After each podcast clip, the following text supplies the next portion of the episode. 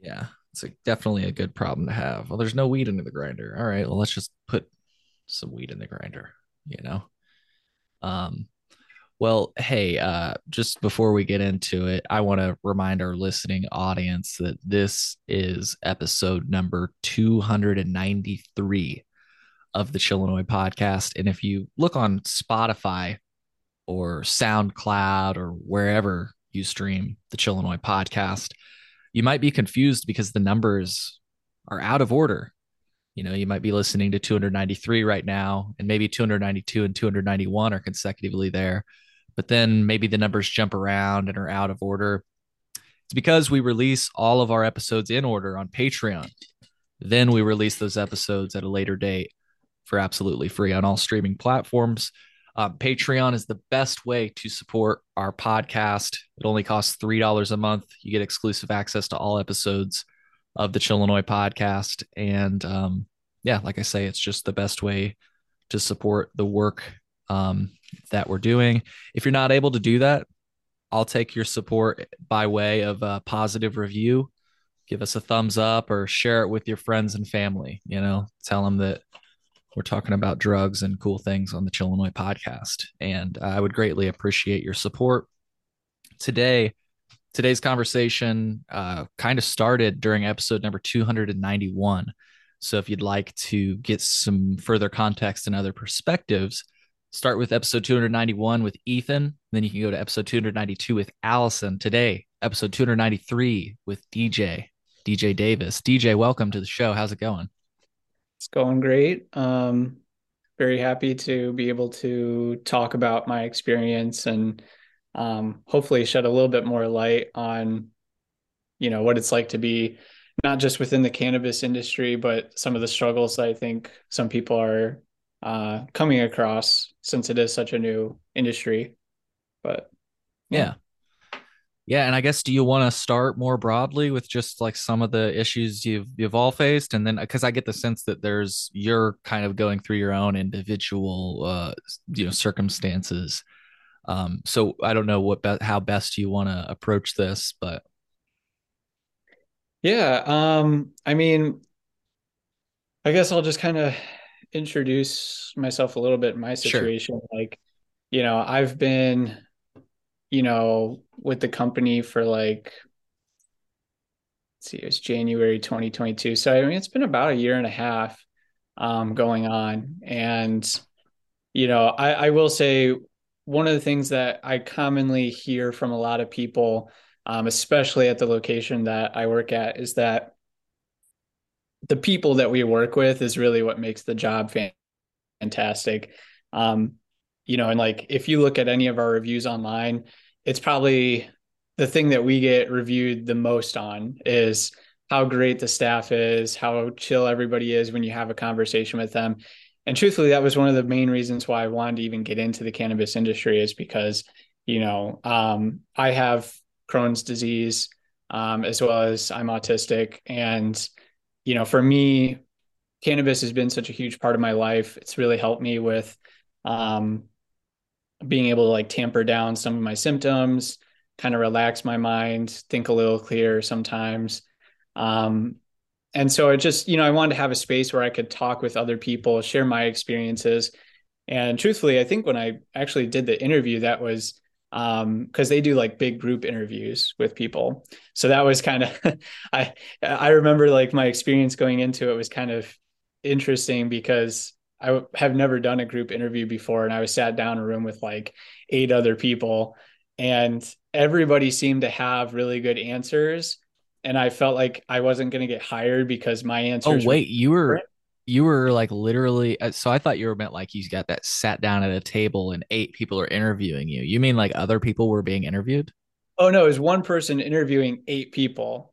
Holy so crap. they would like round robin. Yeah, they would round robin at a table. They had us in different rooms. And um and so it'd be one interviewer who would basically ask the same question and then would like point to you and say, okay, well now what's your response? What's your response? Um, so it was like very uh, especially for somebody who's autistic and like I'm not good with social interaction. Um, you know, that was something that was kind of weird and different for me. Um, and I really, you know, I'm hearing some of the answers that people are giving. Um, like we, I had this one guy in my group who I guess he used to be like a bouncer at a restaurant or a bar or something here in Chicago. So he just kept saying like, "Oh yeah, man, like I just love weed and like I just think it'd be cool to talk to other." And she was like, "Well, what?" Like she would ask questions like, "Well, how would you relate to people, you know, about cannabis?" And he'd be like, "Well, I smoke it." I'm like, "Okay." Whereas my answers would be more like, "Well." you know, I consume cannabis to help me with my disease and such and such. And and it was funny because when I started saying it out loud, I started noticing after about one or two questions, people started molding their answers after I would speak. They would start molding it after uh, what I would say. So sure. Uh, and I actually I don't even know if any of the people got hired besides myself in my group, but um, at least not at my location. but um but yeah you know again it all just kind of goes back to like you know i i came into the experience um with an expectation. Um and i think that that's important. I think it's important to set those expectations up front. I think they did a great job um you know the company in general setting that expectation. And you know if you look at all of their literature online it all says kind of the same tone something along the lines of like, hey, we want to be, uh, you know, we want to we want to grow together with with like minded individuals. We want to make it uh, not such a taboo thing, and we just want to kind of have a good time while doing it, uh, kind of building up this industry from the ground up. And that's what really attracted me to uh, Sunnyside in general. Um, but you know, after the first couple months, it was uh, uh, you know again me being autistic it was very jarring at first coming into a building that had 60 plus people um, and most of them were there almost every day because this was i know in the previous episode some people talked about um, the bathroom situation which i'll touch on that in a minute but um, before that ha- you know i was hired before that really went down and so i got a taste of what it was like to you know, I worked with people and I won't, you know, dive too far into this, but you know, it was kind of talked about and I kind of like heard some rumblings, but like we had people that were on very different sides of the political spectrum, you know. Um and if you've even been into our location, you'll know that we have a pretty liberal cast of of members on our team. Um, not that it needs to be that way, but it, you know, again, another thing that really opened me up to, kind of being like, wow, this is a really cool experience. Like I've worked with people that I don't dis or that I don't agree with. Um, when it comes to certain political or just, you know, a lot of different beliefs. Um, but it was really cool just to be able to be like, hey, like we all have a common goal here. We all have a common love here. And at the end of the day, like we don't need to talk about all those things. We leave them at the door um, and we all just kind of mesh and vibe together. And so I got a really good uh, taste of that within the first couple of months. Um, and then it really was because I started in January. It was, I think, the bathroom situation that was kind of the catalyst to pop off a bunch of other situations. And I've heard from you know other people that there were uh, other situations that happened there were rumors of you know people of color maybe not getting uh, certain opportunities that you know other people were getting.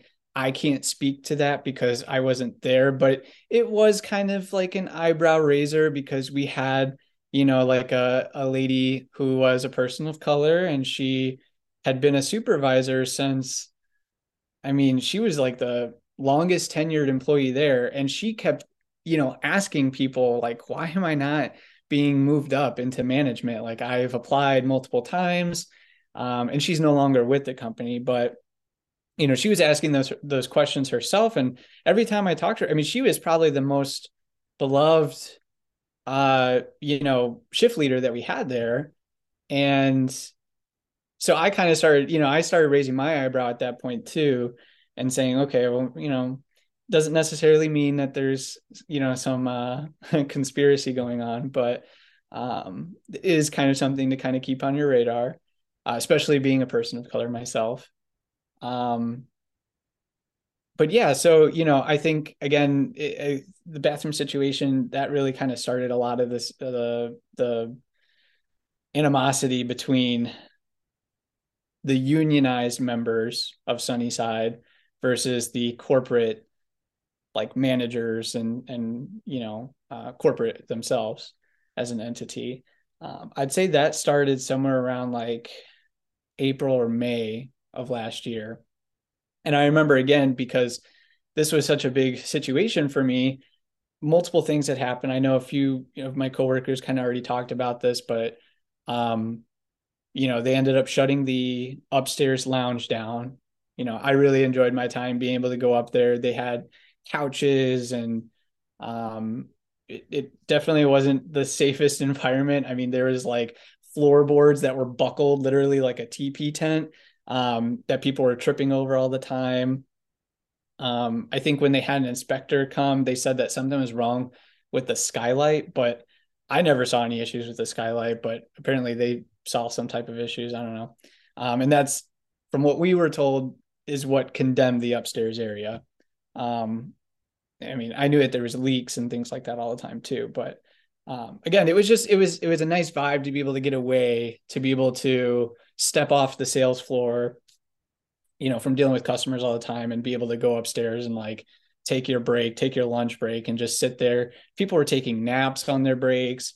I mean, it was like our own cannabis version of like a Google Office, you know, we had our little pod set up in a corner or something. People would go up there and play games or, you know, whatever. Um, and so it was just really chill vibes. And again, the bathroom situation happened. They had to close the upstairs bathrooms for us, um, close the whole lounge upstairs eventually, locked it off. And I just, you know, I think the reoccurring theme that you're going to hear from me is that you know, I have previous managerial experience. So I've been a manager in a past job, a corporate sales manager as well, um, for two years at a, a pretty big name company. And I had never had any managerial experience going into that.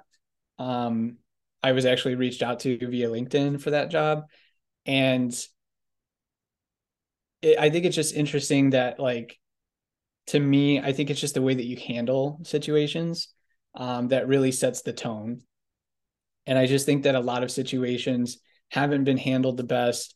Um, you know, they have us take these trainings where they say, "Hey, we want to hear your experiences. We want to, you know, uh, we have an open door policy. We want you to tell us when things are not." you know feeling the right way because again that is the expectation coming into this that's why i wanted to start with that because that that is the expectation when you you know going into the very first interview that is how they set the expectation. We want to hear from you. We want to make this a chill vibe, chill environment. So it's just very off-putting to to have managers where you're having these issues, you go and you tell them about them. Um, and so kind of circling this back to like the upstairs lounge area, you know, I just came into work one day and they were like, "Yeah, it's closed," and they put a a padlock on it. I'm like, a padlock. You know, they don't they don't trust us enough to just say like hey you can't go up there anymore or whatever. Um i ended up hearing that i guess an aic had gone up there on uh, one of his breaks. He had dealt with a difficult customer or something and he needed to blow off some steam. He went up there and this was after they had already told us that uh that it was closed down. They let the dude go and he was a fantastic aic um everybody actually agent really in charge for people that are listening Yes. A- agent Sorry. in charge. Yes. No, it's all good. It's agent all good. in charge. I usually I call them like supervisors because that's just what people know them as better. But um, yeah, this guy. I mean, people absolutely love this guy, and to my knowledge, he had no strikes, no warnings, no nothing. Um, he makes one mistake. He goes up there just thinking, "Hey, I just had a really difficult interaction." You know, especially being a supervisor, they do they're given a lot of responsibility. I've never seen, again, I can only speak to my experience being a manager. I had a assistant um, when I, you know, when I was a manager. I barely gave her stuff to do. I, I, I mean, and I don't mean that to sound so like you know, I, it's not like I didn't trust her. I knew she could do a fantastic job, and I I did push her on certain things. But like, you know, I just I'm that kind of person where like if I'm the manager and I'm making more money, I feel like I should be taking on more responsibility. That's just in my opinion. I don't know. Maybe I'm a one-off person on that. I don't know. um, but yeah, yeah, I just you know it was just odd to me that like you know first you know the AICs in general are given so much responsibility in there. I mean they're in charge of you know closing the place down, opening the place up. Um, you know, and keep in mind there's usually a manager, but to be fair, I don't really know what the managers do. It's there's not a lot of transparency. Don't they have to sign off on all orders or something too? Like, is that the person that when you're when they're like bag check, the agent in charge comes over and like signs the receipt? Is that who does that? They did. Um, I mean, they did kind of go away with that. We would have the 420 checks, so we would oh yeah, 420 and say 420, and and people actually kind of like that. Um, it was very awkward and weird for me for starting, but um, I got a hang of it too. And you know, again, me be, being just like a quieter person in general, I'd be like 420, yeah, and then they'd be like, huh. Um, but yeah, I mean, we you know they've I mean, they've actually cut down a lot of our AICs, you know, and that that's a whole nother thing. I'll take a quick side note on that. They had an AIC, they they were telling us um, because they took away the whole 420 checks, like double checking uh, everyone's orders. You know, they they said, okay, well, we don't need as many AICs because that's one less responsibility that they have. Okay, fair. And then I asked the question to our district manager and said, well, then how many AICs are we looking to have? Because I think we had at that time like eight, like eight or nine. So we had a good amount. And they said, well, we only want to have like six. Okay. So then a few people had found better opportunities elsewhere for either more money, better benefits, whatever. Eventually it got down to five, and we saw a posting go up for an AIC position. Well, I mean, there was like 20 people that signed up wanting to be an AIC, myself included. Um, we waited around for a couple weeks, and then eventually, one of my good buddies that works there, he uh, he actually went up to one of the managers one day and was like, "Hey, what's going on with this position? Like, it's been a few weeks. You guys had us sign up for this. You had a deadline. It's been a few weeks past this deadline when the cutoff was." you know when are we going to hear about at least starting the interview process um, how it's going to be handled whatever and he was told oh we're not going to do the aic position anymore so they actually never made an official announcement um, we all just heard it from this guy who heard it from a manager and so one by one a lot of us who had been signing up uh, and even some people who didn't sign up, they started going to the manager and saying like, "Hey, is this true? Is this?" And I think eventually it got put into a pre-roll meeting, which is just what we call our like morning meetings before we open the the store.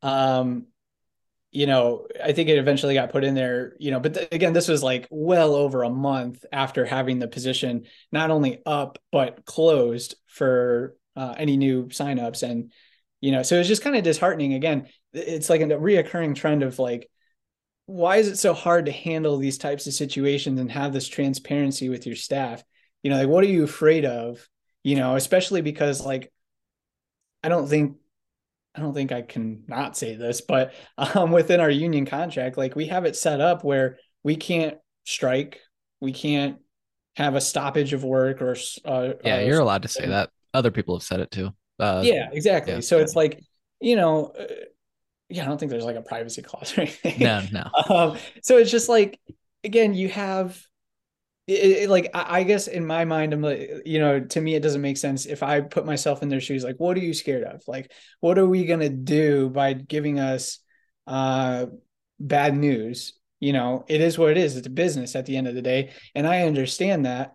I think it's there's a way to handle that, and there's a way to give bad news to your staff and your employees and still be able to turn around and say, hey, you know what? I know a lot of you guys were looking forward to this, you know, leadership position, but um, you know, it's something that the company doesn't want to move forward with. And, you know i want to keep you know and even just giving us that reassurance and saying hey you know i know there's about 20 of you that were interested in this position um, the next time that the position comes available i'm going to give preference to those people first because you know this position had you know whatever and just do it that way or you know something to kind of set people at ease and kind of say like hey i know this is a bummer and i know that you guys were really looking forward to this but moving forward you know let's try to keep morale up. Let's you know i want to make it right. Is something you know? Um we never really got that. It, it's almost like anytime that something bad happens to us as the employees and we rightfully so have some type of concern about it and say something it's you know i i haven't been there in the past few weeks. Um i've actually been in the hospital the past couple months um just came out of like a major surgery but uh, I've been seeing people say like, you know, they've been hearing from managers that they're being called whiny children or something like that, uh, or pouty children or so- something along those lines and I believe it because I've I've heard those things firsthand, you know. Um so, you know, again, it, it, and this just circles back to the whole upstairs lounge situation. You know, they fired this dude who everybody loved. Um he had like no warnings, no nothing. You know, why why why could it not be a situation where again, if I was in charge, I would sit down with the dude and say, "Hey, we told you everybody that like this is condemned for safety reasons or whatever the reasons are you know we know that you went up there we got to write you up for that um you know because corporate wants us to or whatever. I mean if it was me i probably wouldn't write somebody up for that in general. Like i'd just be like hey please don't do that because you're you're supposed to be a leader. You know people look up to you and they're going to follow your example. Please don't do that. Um, but if you really feel like you need to write somebody up for it okay, sit down, have that meeting with them and, and make sure they understand the importance of why they're implementing some practices or some, you know, um, you know, whatever's, you know, in place, some rules, um, or some red tape in general. uh, but again, this no warning, no, no, nothing. Everybody loves this guy. Everybody looks up to him, and he makes one mistake, and boom, chopping black. He's he's gone.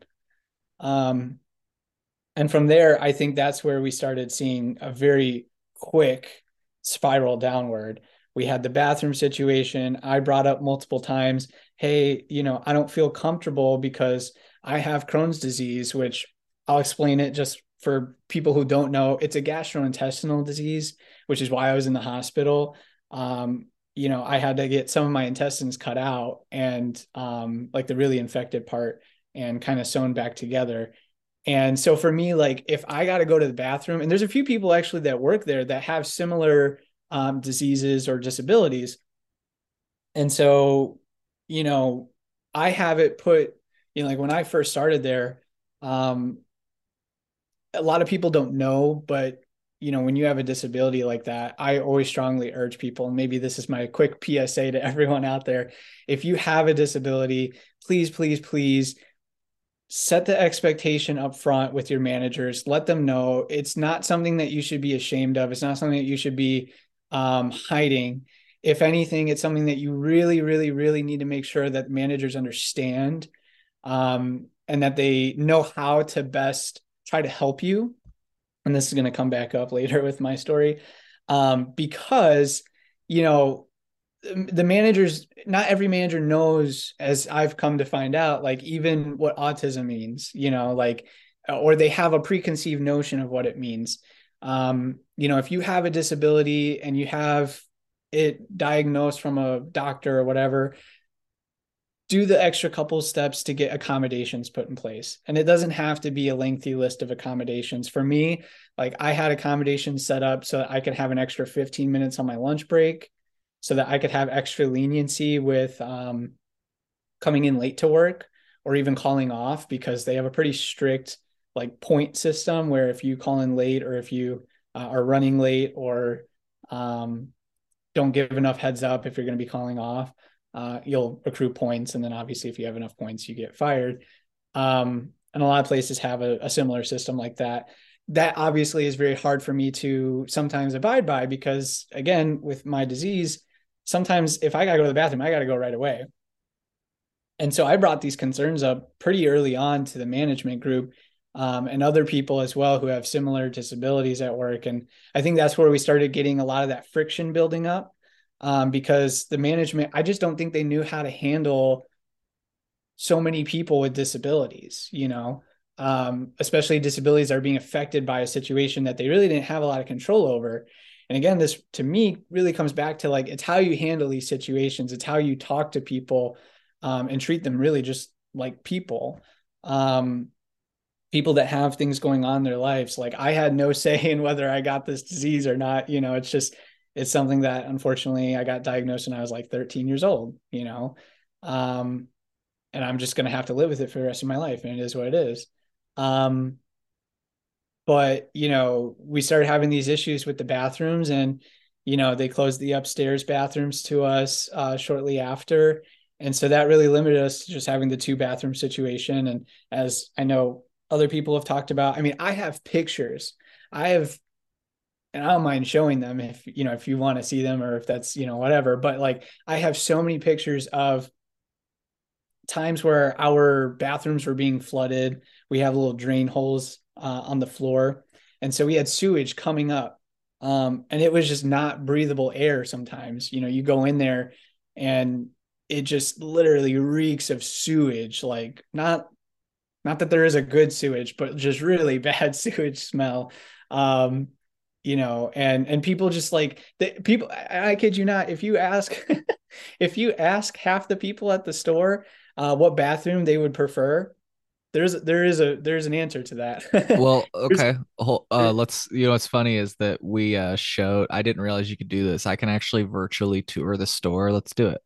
Oh, um, so uh, so what's funny is here I am in the corner. They so they showed us here's where the consultations happen, right? Along yeah. this wall here. Yeah. Um, and there's where all the bud tending stations are off in the far corner. So we're gonna turn around and look at the bathrooms. You want to see something funny?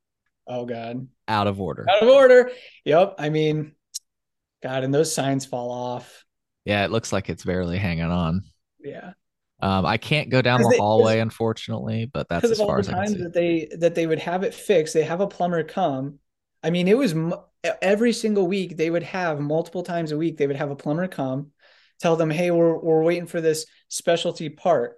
I mean, I don't know what kind of toilets they're buying for this place, but the amount of times that I've heard that they're waiting for a specialty part, I I'm not a plumber, but I didn't know there could be so many specialty parts on a toilet. um, and and I guess I just have to take their word for it and believe them. But you know, the amount of times that they got to rip that sign off, and you you saw it's kind of like peeled up because they rip it off. Okay, the bathrooms are good, and then a few days later, okay, actually, you got to put the sign back up. you know, and like, and it's like, God, how many times do we got to go through this?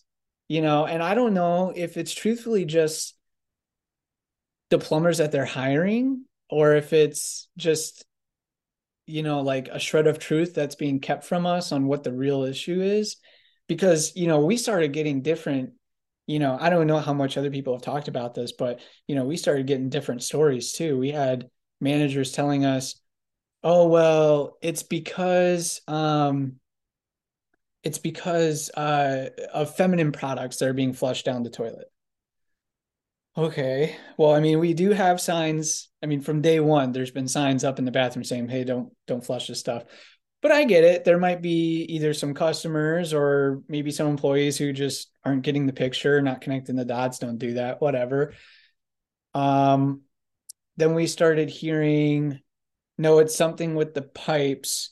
I mean, I got a whole explanation from a manager one day about how the pipes are on a slant going towards the main street and how it gets backed up and there's a divot somehow like towards the front of the like check-in yeah. area store mm-hmm. and that the divot had like an accumulation of rocks and gravel and sand. I mean, I'm like, God, you guys know so much about these pipes, but somehow the toilets just can't be fixed. Like this has been a, a year long battle and multiple plumbing companies, and somehow we just can't get this figured out. How did John Barleycorn have a business with multiple bathrooms and such i mean you gotta you gotta think like You've give got, context because I didn't know what you meant by that. Uh, but somebody made a comment the other day and said that that's the Barleycorn building or something. Yeah, or so John it, Barleycorn used to be a bar. I mean, that was the building used to be a bar uh, called John Barleycorn, and um, you know, there was I mean, again, and I know, I think I watched yesterday and you had shown people how close our location is to Wrigley Field. So that location being a bar as well, anybody who's been Wrigley knows, I mean, the traffic there is just outrageous. I mean, there, I mean, especially on a game day, but even on a non-game day, you have so many people. I mean, it's it's a historical site. People out of town, out of country.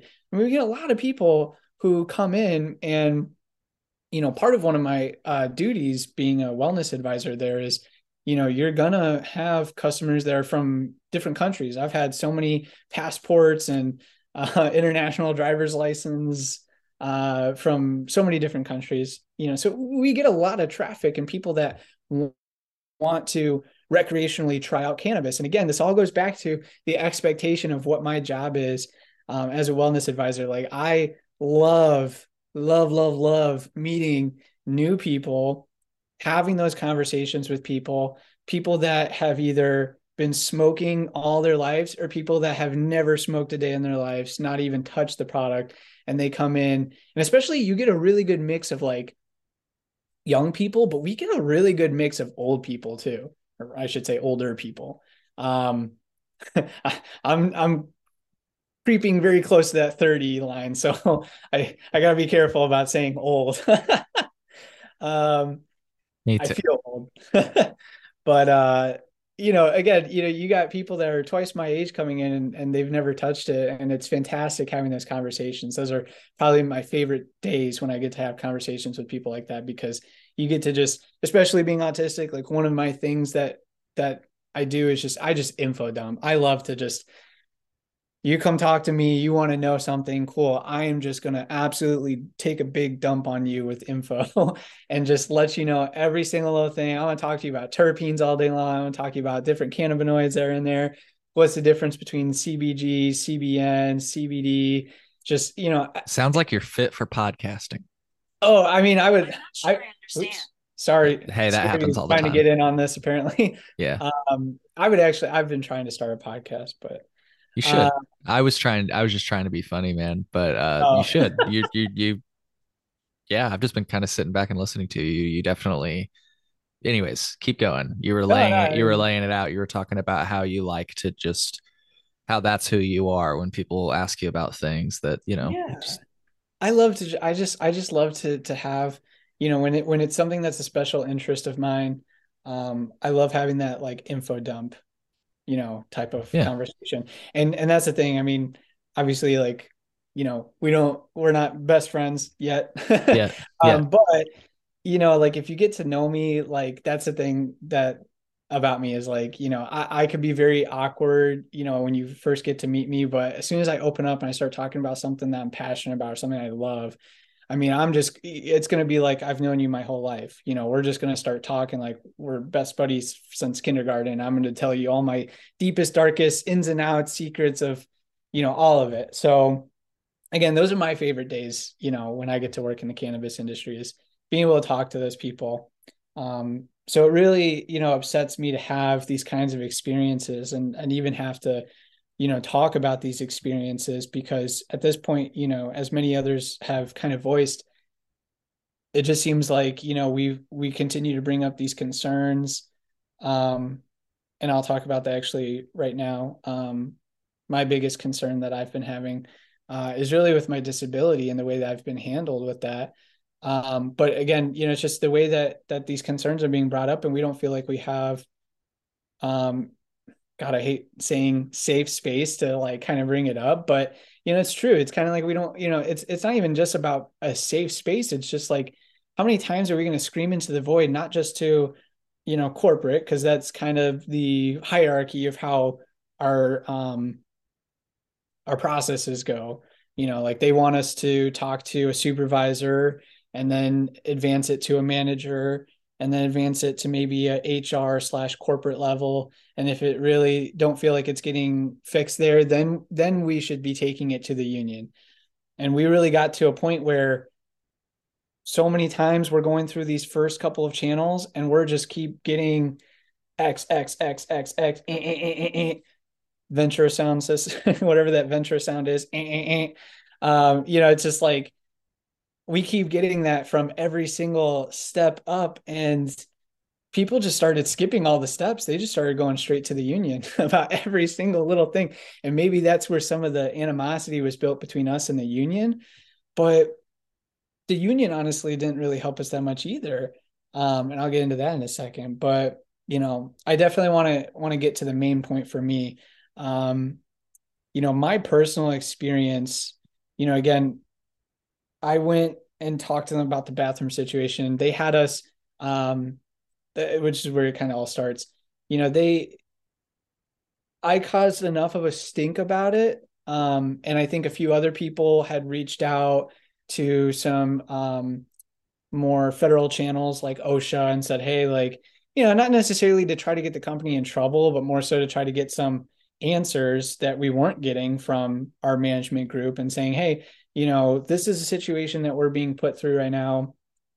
Um, is this right? And is there any options or like is there anything that we can do about it? You know, we we all want to have a safe environment where we're not breathing in sewage. um, and like I said, we we all started gravitating towards one of the only two bathrooms that were open because it's the only one that didn't smell like sewage all the time or had a bunch of sewage water coming in, uh, coming up out of the floor all the time. Um, you know, I know some people were talking about the cleanliness. You know, again, with me having a disease that's so easily swayed by getting sick. I mean, I have an autoimmune. It's it's classified as an autoimmune uh, disease. So, you know, getting sick for me hits a lot harder than getting sick for normal people. Um, I've had, you know, employees, coworkers, you know, come up to me and say like, "Hey, look, I've got this this new rash on my arm. We have those Dyson hand dryers where you kind of go like this. you stick your hand in and out like that.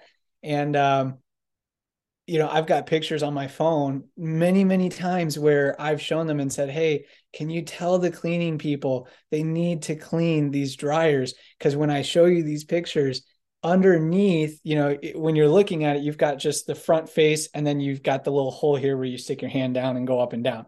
But up underneath that part, oh, it was moldy green and it's just caked on. I don't want to get too TMI, but just hairs. I'm just going to leave it at that. Hairs of sure and a, a variety yeah, I mean, you got all sorts of like all sorts of hair there. Man. You've got like fuzzies and just nasty, clumpy stuff. Uh, well, those Dyson hand blades, I've heard. I'm not a fucking oh sure uh, air hand drying scientist or whatever, or any type of scientist, but um, I've heard that those Dyson things they blow so much fucking air that they're just basically blowing the stuff around the uh, bathroom. Yeah, all the particles. So then it's like I feel bad because you you think you're making like we're making a good choice. We're giving these people a goddamn Dyson hand blade dryer. It's like that's a it's a mm-hmm. it's the most expensive worst choice from what I know. I could be wrong, folks. Google it. Um, and, and, you know what? And I, but I, it sounds like from what you've seen, it would the the machine itself collected uh yes. gunk. Because I mean, it does have like a, like a concave, like a bottom, right? Part. So it's kind of like a U shape. Yeah. I, will give you a side view of it. like this would be the part where you're sticking your hand down like that, and it's U shaped like this. So it does have a bottom, and I feel like that's where it's bouncing up, like back those particles uh, mm-hmm. back up underneath like the crevices up here. And that's where again, you know, I'm oh, having dude, I just googled it and this is like uh, apparently maybe a common thing. Uh, check this out. Yeah, it looks about I mean that looks burnt. It'd be a lot worse maybe than what you saw, but I, I got pictures if you want to see real quick. Yeah, dude. It's can you are you able to share them on Zoom too, or maybe you can email them to me and then I can share them?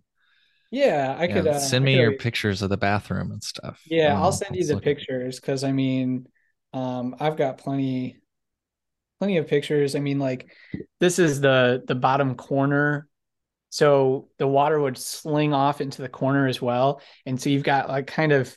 I'll send you a picture. I mean, in this picture you got hairs, clumps of things, and then like a brownish yellow watery stuff leaking out kind of from the wall.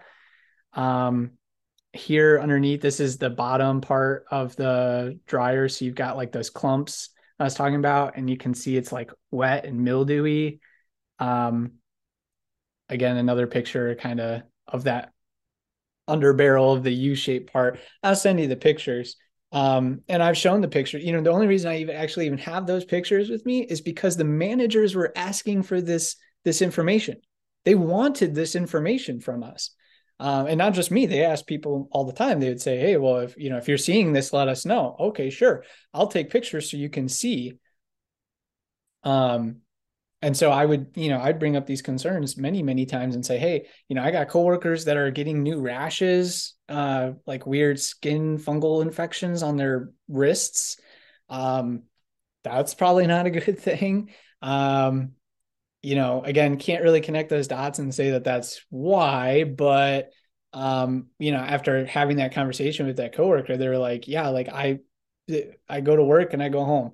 Nothing really changes in my routine to where, you know, I would be exposed to anything that would give me that, except for how disgusting the condition of those dryers are. Um, so I, I could believe that.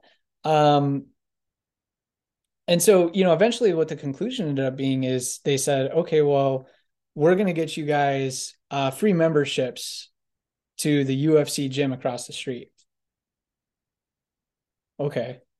So I I wasn't there actually the day the first like day or two that that happened. Um, I'd only heard about it through like a, a work group chat that we have, and um, I started seeing people say something about when you go over there to go use the restroom, um, they ask for all your information. So you have to sign in and provide all your information. Um, so there was multiple issues that I had with this. You know, I and I ended up telling them this. I, you know, I told the managers, I said, hey, number one, I don't feel comfortable giving my information out to a third party. I don't see why I, you know, have to give my personal information out I mean, just listen to how crazy this sounds. I have to give out my personal information, my first name, my last name, my date of birth, my phone number, you know, like all this information I have to give out to use a restroom while I'm working. Like that to me just sounds absolutely nuts. There should have been more of a conversation between management and UFC to say, hey, I understand you guys have these policies in place, but our people need to use the bathroom? And i don't think it's fair for us to have them have to sign in every time. I understand ufc's part of it too though. You know i've been a part of a gym. It's probably a safety thing truthfully to know who's in the building um you know using their lavatories or whatever and whatever. Um i i i, I get that. But then there should have been an alternative discussion about either a different area or different business we can use um, or or just something in general. You know, getting us porta potties we can use something to make it a better experience than having to give out our personal information just to use a bathroom. Um, the second part of it that I had issue with is um, having to explain to them, which, you know, w- when you start getting into like the legality of you know diseases and disabilities within the workplace like i should never have to explain my disability to anybody especially management. Um, it's really should be a conversation of i have this disability i can have a doctor kind of explain to you um, you know the the uh, way that affects me and how i work and yep there's ufc record. But you know and this kind of goes into my last thing is i had to explain to them how i am not going to make it going out through multiple checkpoints, you know, multiple doors, going across the street. Again, I have a, a, a literal disease that makes it so that when I got to go, I got to go. Make it across the street. And UFC is not, you know, you got to go up either the stairs or up the elevator. So now I got to go upstairs to get up there. Then I got to go through the gym to go down a hallway to get to the bathroom and this is after i sign in and give them all my information too um, you know, like, I, and I had to explain to to management, to even HR, and say this is not a viable option for me. There needs to be something else in place, or we need to figure something else out. And uh, you know, and this was as I was having continued conversations about my accommodations within the workplace, and um, you know, they they they put all the pressure on me, which is fine, and they said, well you give us a solution. You tell us what what you think is fair. And I told them I said, okay, well then just let me go home and come back. If I if I'm gonna have to go to the bathroom, let me go home and use my bathroom because I live five minutes away. You guys know this. You have my address. You know I live five minutes down the street. Let me go home. I'll come back once I'm finished. They said, well, that's not a reasonable accommodation. I'm just going to make a side note because I'm going to say this again later. In the eyes of the law and in precedent like setting cases uh, for any sort of ADA, anything to do with disabilities, the common thread here when when using the terminology a reasonable accommodation is typically when it comes to um, something that is going to cost the business uh, a extraneous amount of money or be a major financial burden to them. So, for example, if I had asked them and said, Hey, build me my own private bathroom that I can use because I have a disability and I can't do that, that's an unreasonable accommodation. Asking them to go home and come back, in my opinion, and potentially in the eyes of, you know, a judge, probably would not be an unreasonable accommodation to say, hey, let the dude go home. He lives five minutes away, whatever. But they ended up denying that for me, um, saying that uh, my house is further away than across the street. Valid point. What I had to kind of explain to them is I am not going to make it across the street. Right. So therefore, I, I, need to go home and probably change my pants. That's what I was going to ask. Like, yeah. I don't mean to make it this way, no, but no. dude, I you know, I think it's, it's important for people to know the sometimes like I work with people and I don't. I'm not like they've told me that it's like that way, but I don't. You know, I it's hard for me to relate not having eh, not having that. But so it would probably be what you're saying is like. So if you make this accommodation for me, I will I'm sorry to get like graphic about it, but I will wear a diaper to work. And if I happen to have to use it, what I'm asking you is to let me go home and change. Yes. You know what I mean? Exactly right. And and um, that's kind of where we left it. Is I just told them I said, fine, if I crap all over the floors, I mean that's what's going to happen, and I'm not going to clean it up. Like that's on you guys to clean it up. Um, you know, because I'm telling you up front that there is now a barrier from me being able to do my job properly. Right. Um, I should have access to basic human uh, services while on the job, and you are denying me being able to do that. Um, you know, again, not it's you know totally out of their control. I get that, but I'm presenting a solution. You don't want to present me with any solutions. You're putting it all on me. I'm giving you a very viable solution really the only other thing short of the embarrassment of just wearing a freaking diaper um by the way i swear a lot. I don't know if you're able to have swearing. hey bro. Fuck yeah. Let's do it. Okay do it. I, yeah. Besides wearing a fucking diaper every day to work like thankfully i never had a situation but it's like you know again this goes back to the humanity aspect in my opinion. Um you know it's the way that you treat people and it's the way you know i wish that one of the managers would have just sat me down had a conversation and said hey look you know i understand that this might be difficult for you because of a b and c reasons. Um, how can we how can we try to accommodate? How can we try to make this work? Um, how can we try to make this so that it's not going to be something embarrassing for you?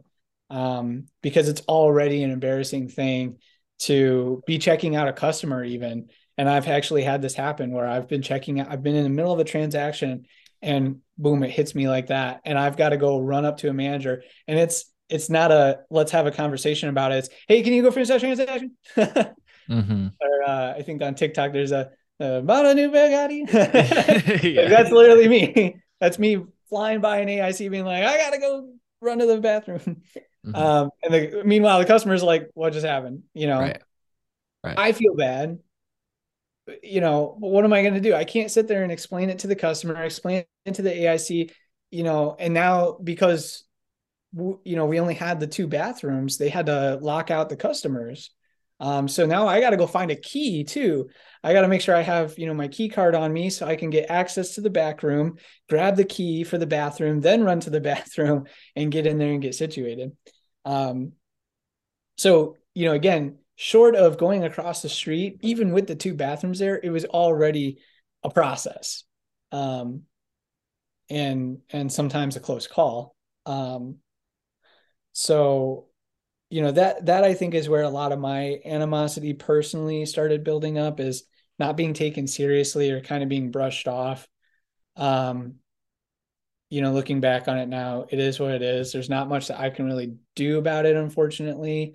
Um, you know, I, I again encourage people like when you have situations like this, if you have accommodations on file and if you, you know, have it notated that you have a disability, um, you know, and and these companies, because companies, unfortunately, and this isn't exclusive to the cannabis industry, but companies in general, um, I think for way too long have just gotten away with treating people, especially people with disabilities, but really everyone in general, treating them the way that they want to, um, and making making people feel like they are stripped of any sort of power to um, I hate to use the phrase fight back, but um, in this day and age, and, and truthfully, with the climate um, that that everything's in with inflation and people are upset and wages aren't increasing and you know all this other stuff going on in the world not to go on a whole side tangent here but like you know people are fed up. Um and you know and so that's why i encourage people especially people with disabilities you have things like the eeoc it's the equal employment opportunity commission.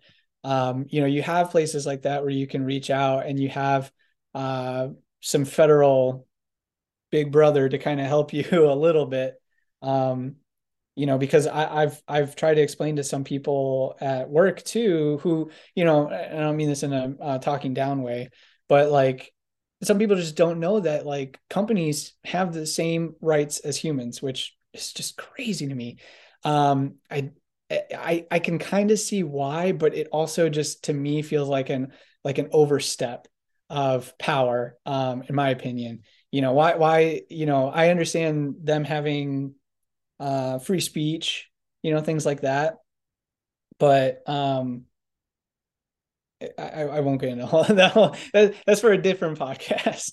Um, but anyways, yeah. So just you know, again, kind of for my situation, you know, it really came to a head back in December.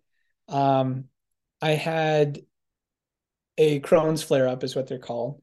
Um, so I had a flare up that morning. I had sent an email into my management team and said, "Hey, I'm going to be running late." Um, and th- and this is another point of contention that they always had with me, um, or have continued to have with me, is they would get upset that I couldn't give them a one hour heads up. Um, which again, after discussing everything that we've kind of built up to now, um, you know, there was, I'll, I'll preface this by saying from, again, I started January 2022. We're now in December of 2022. So that's almost an exact full year that I've had not only like my accommodations kind of set in place, um, but that they've understood what those accommodations were, how they affect me, um, and should have an understanding of kind of like how my disease works a little bit. If they don't, that's really up to them on if they want to take the initiative and do some research on their own. But um, you know, December uh, 2022 rolls around, and I'm having a situation where, just like many, many, many other times for many months before that, I called in and told them, Hey, I'm sorry I can't give you this one hour heads up, but you know, I'm supposed to be there in 10, 15 minutes, whatever. I'm going to be late. I'm having a Crohn's flare up. And it was pretty bad that day. So, you know, I ended up not being able to come in due to the pain and everything for like two hours. Um, I kind of had to like just lay down and let everything, you know, mellow out before um, I was able to go in and feel like I could come in and actually do my job um, and not just call off. Um, I come in that day and uh, and they switch me around a little bit with my position. Not a big deal. Um, and then I get right before my shift is supposed to end. I was supposed to get off at like 3:30 that day. Like 20 minutes before, I get a manager coming up to me on my position and and they're like, "Hey, um not a big deal. You know, don't have to worry about anything. Just want to have a conversation with you before you go home for the day." Okay, sure. All right. My head again, I'm being told not a big deal.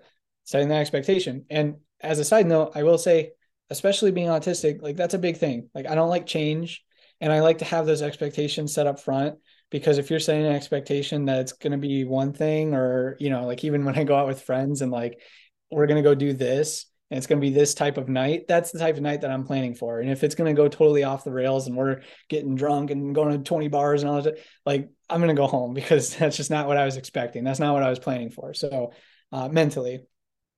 So I go into the office. Uh, again, now at this point, it's like 10 minutes before I'm like clocking out for the day.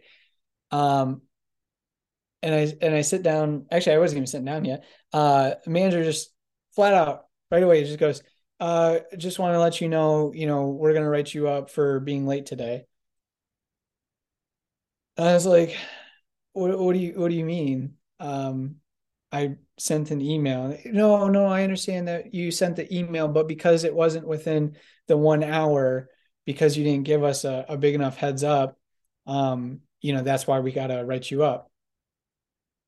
And I and I literally looked at her and I said, You know that you have my accommodations on file, right? Like, oh yeah, yeah, no, we you know, I talked to the the GM about this before you know, we decided, and it was her and another manager who apparently had a conversation, some type of conversation about they wanted to write me up for this.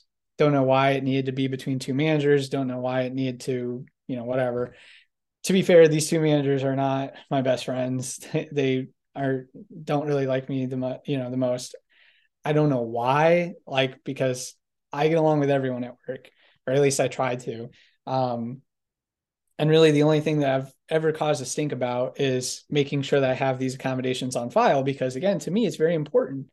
Um, so, and and and not only that, but I've also advocated to other people who really have come to me um, and felt comfortable uh, coming to me and opening up, and and that's something that I think really impacted me. Um, you know, being in a position at work there where a lot of coworkers have come up to me privately and said, Hey, I don't know how to deal with the situation because I have such and such disability or disease, and I'm getting this type of response from management. And, you know, I've done so much research over the years with my own disability that I'm not an expert, but I definitely know probably more than the average Joe in terms of how to go about these situations.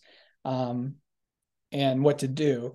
And so I I appreciate the people that feel comfortable enough to come to me and and do that. But um, you know, again, I'm sitting there, she's having this apparent conversation uh, with another manager uh, about how they want to write me up. And um, you know, I kind of pushed back on it and was like, I don't understand why I'm being written up for this because again, I had these these accommodations on file.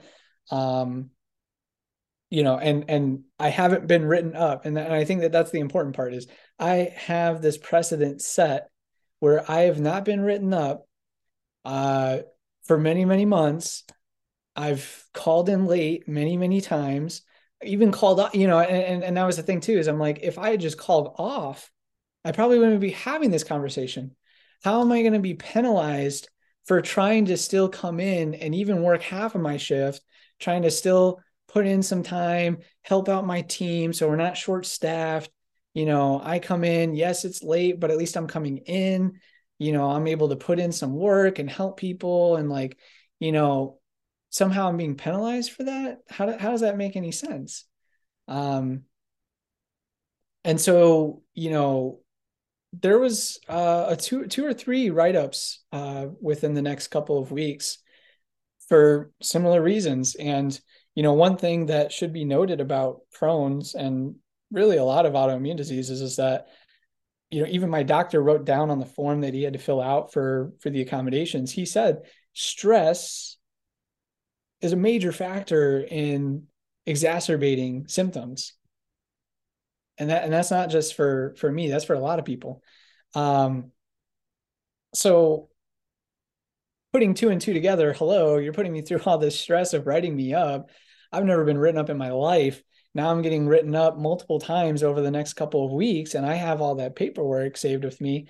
Um, and that's kind of where another facet of this became an issue. Um, so I was being told uh, that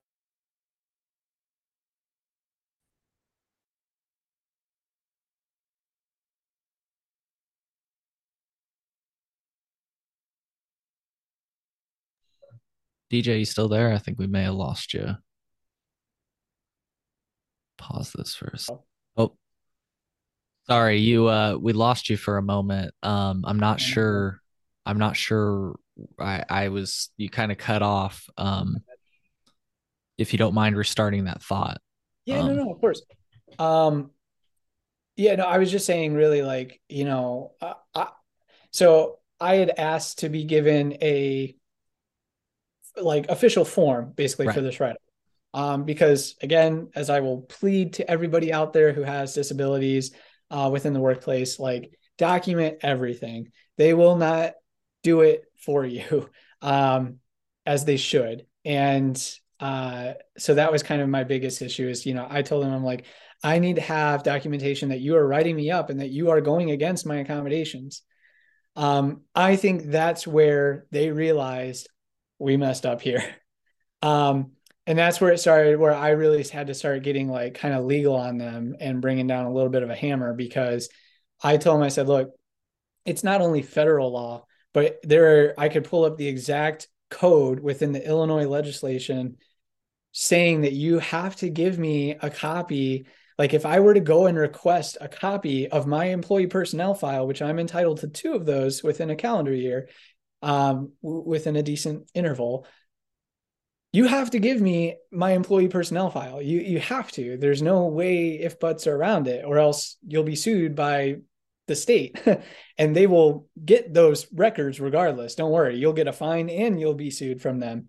Um, so, you know, so I started telling them like, hey, I, I'm going to request my employee personnel file then because you know that has to be included in there if you're going to give me any sort of write up or any sort of uh, negative you know uh, mark against me that has to go in my employee file.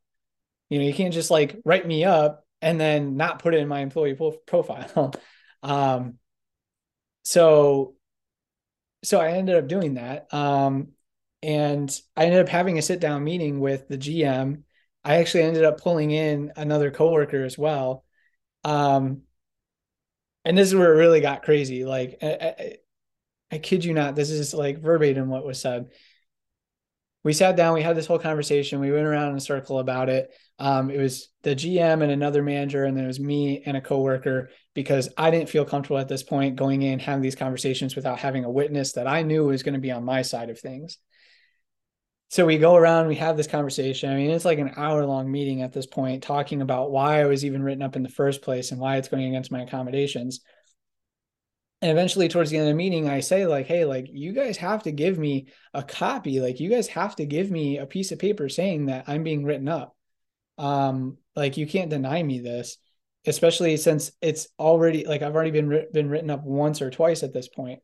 Um, or, or it was a few times actually at this point the the GM wanted to argue with me and say, "Well, on our scale, you only have enough points where it's considered a verbal warning."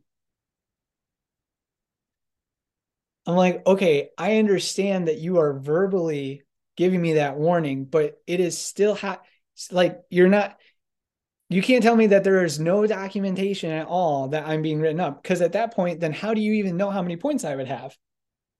you know like your your your logic is not making any sense Mm-hmm. You have to be writing this down somewhere, keeping track of how many times I'm being written up and how many points I have accrued at this point. And they say, oh, well, you only have one and a half points. And at two points, it becomes a written warning. And I said, no, I understand that. I understand that I am a half point away because I've now at that point accrued three half point occurrences, three different half point write ups. I was like, but as other people have been given in the past for their half point or one point occurrences, whatever, there is a form and I've seen it circulating around for everybody else. Why are you denying this for me specifically? And I said it, and I said it too. I was like, I'm sure you are doing this because you know that you should have never written me up in the first place because I have these accommodations on file in place to make sure that I again have these, you know, leniencies when it comes uh, being off or being able to uh, come in late, whatever. Um, and now you realize that you know you shouldn't have done that. You're kind of already in it, and you're denying it. And uh, and I kid you not, when she when when she said that, when the GM said that, the coworker and even the other manager who was in there, like verbally laughed, like like the and the manager actually like held up his clipboard over his face like this trying to hide the fact that even he knew what she was saying sounded so fucking ridiculous to try to argue with me about the semantics of what type of write up I'm receiving. Um, yeah, this is that like, give me the documentation for it. Like, yeah, absolutely fucking paper. yeah, like just give me a paper. Just like it, it, who cares? Like you you put your foot in your mouth at this point. It's already been said and done. Like you shouldn't have done it. I told the manager on the spot that day when she was writing me up that she should call somebody. She said she already called the GM and got the okay from the GM that I should be written up. I'm like, so you in some type of way agreed with this decision. Um, so yeah. give, give me the documentation that I'm asking for. So um, as well as I also want to note because I actually I took notes uh, from this meeting. Um, it's actually within our collective bargaining agreement with the union. Uh, I have the section written down, everything that if we're being written up, we're supposed to get documentation of it. so I'm like, not only is it just like just common practice and um, potentially legal grounds of something you should be doing. Um, it's it's written within our contract with you. Like you're supposed to be giving me some type of documentation. Um, and that all led up to again me saying, okay, I don't know what they are or are not keeping track of on me. Let's let's let's just put in the request. So I put in a request for my employee personnel file. I mean, I didn't have any of my performance reviews in there. I'd had like three at that point because we have them like one each quarter. So I had been there for, you know, again, for a full year at that point. So I had none of my performance reviews. Now I have copies because I've always asked for copies um, of my performance reviews when I sit down and talk to the manager. And mind you, too, all my performance reviews really have just been like managers saying, like, hey, we think you are doing, you know, not them saying like you're perfect or anything, but like them basically saying, like, I don't really see a lot that you can uh, improve upon. Although I did have one manager in a meeting once tell me, um, because another accommodation I have is that they the way that they initially had the line set up is it was like a snake. So, uh, or I, I think it's still kind of set up like that, but it's kind of it kind of snakes around the building, um, and you have all these accessories that people are kind of like going past, and then it lets out at one point, and so it's kind of like you know you take the next person going through, um, and where it lets out is in front of one specific register. And I told them, you know, I said when I set up my accommodation, I said, I can't be at that register because they kept trying to put me right at that register that's right in front of the giant crowd of people that are waiting to be called up next. I was like, it gives me anxiety. People are staring me down. I feel like I'm being rushed. I feel like I'm making mistakes. Um, I can't do that, you know. And so eventually I actually got it written into my accommodations to not have to be on that register and to be on a slower pace register because – again, it's just it's too overwhelming for me. And um I so going back, you know, to these performance reviews, I had a manager once actually tell me she was like, one thing that you can work on is not having so much anxiety working behind the register. Like, yeah, let me just get right on that. Let me just carve the part of the autism out of my brain and just not have anxiety that's comorbid with autism. like, cool. Thanks for the insane. advice. Yeah. I'll work on that. So I'm, it's like I've been working on that, but thank you. Yeah. Like, it's not, you know, it's just hard to work on that, but sure. Right. Right. Um, you know, yeah, but yeah, I mean, I have like a list of things that that were not included in my employee personnel file. They didn't have all my write ups in there, so I ended up having to cause a stink about that. Then eventually they got it fixed. Okay, fine. Which is interesting because like very rarely are you like, hey, I've been written up. Where is you know what I mean? Like, yeah. And eventually I I really had to take it up with the with the union. Um, and after about a month because this was it was it was literally december 1st when i had uh, been written up initially uh, going against my accommodations and uh, so then on january 6th i ended up finally having a sit down meeting between me one hr representative from corporate and two of the union people one was i think uh, I don't know if it was like a district manager or like a lawyer, you know, representation from the union. And then one was just our normal representative. Um, so we all sat down in a private room and we talked we talked about my accommodations. We talked about this whole situation. And uh, the, I think the whole point of it was really just to kind of like get the accommodations removed. You know, at that point, that was my biggest thing was saying, hey, I know you guys made a mistake. I think you guys know you made a mistake. Um, let's just get this on the same page and get it removed and purged off my personnel file. Um, and I'll make a quick side note too. I had been told from other managers that I had already had a couple of points. It wasn't until this whole situation that I found out I had zero points, which was great, except for now the points that I was accruing. Um, you know so i and again this miscommunication between management it's like how how how can there be so much miscommunication where i'm being given a bunch of anxiety and stress things that are not good for my my disease because i'm being told from one manager hey you have all these points that we've been keeping track and tallying behind the scenes on you and then now i'm being told no you actually don't have any points okay, whatever. Yeah. Can so I ask anyway, really so quick for clarification? Yeah. And I apologize. I hope this doesn't send us on a tangent, but I just wanted to clarify. You said you were wanting to remove what from your employee file? Oh, the the points. The oh, uh, the points. I thought you were saying. I thought. I think I may have misheard you, or maybe you misspoke. I swear you said that you wanted the accommodations removed from your employee file. I was like, why would you oh. want your accommodations removed? oh, yeah, no, I definitely. I think you misspoke. I think you misspoke, or maybe which, I just misheard you. So, which I will, you know, I, I actually great point that you make there, though, and I just want to kind of um, backtrack on this for a second. Yes, it is fantastic to have uh, written accommodations because it's easier to prove. I'll just okay. say that up front. Yeah. But in the eyes of the law, a spoken accommodation. If I am talking to you and you're my manager and you say, Yes, I will agree to you being able to come in late, whatever, and we have that agreement and it's spoken, it's verbal. In the eyes of the law, that is just as valid having a verbal accommodation, even though it is not written. Obviously, it is much harder um, to prove.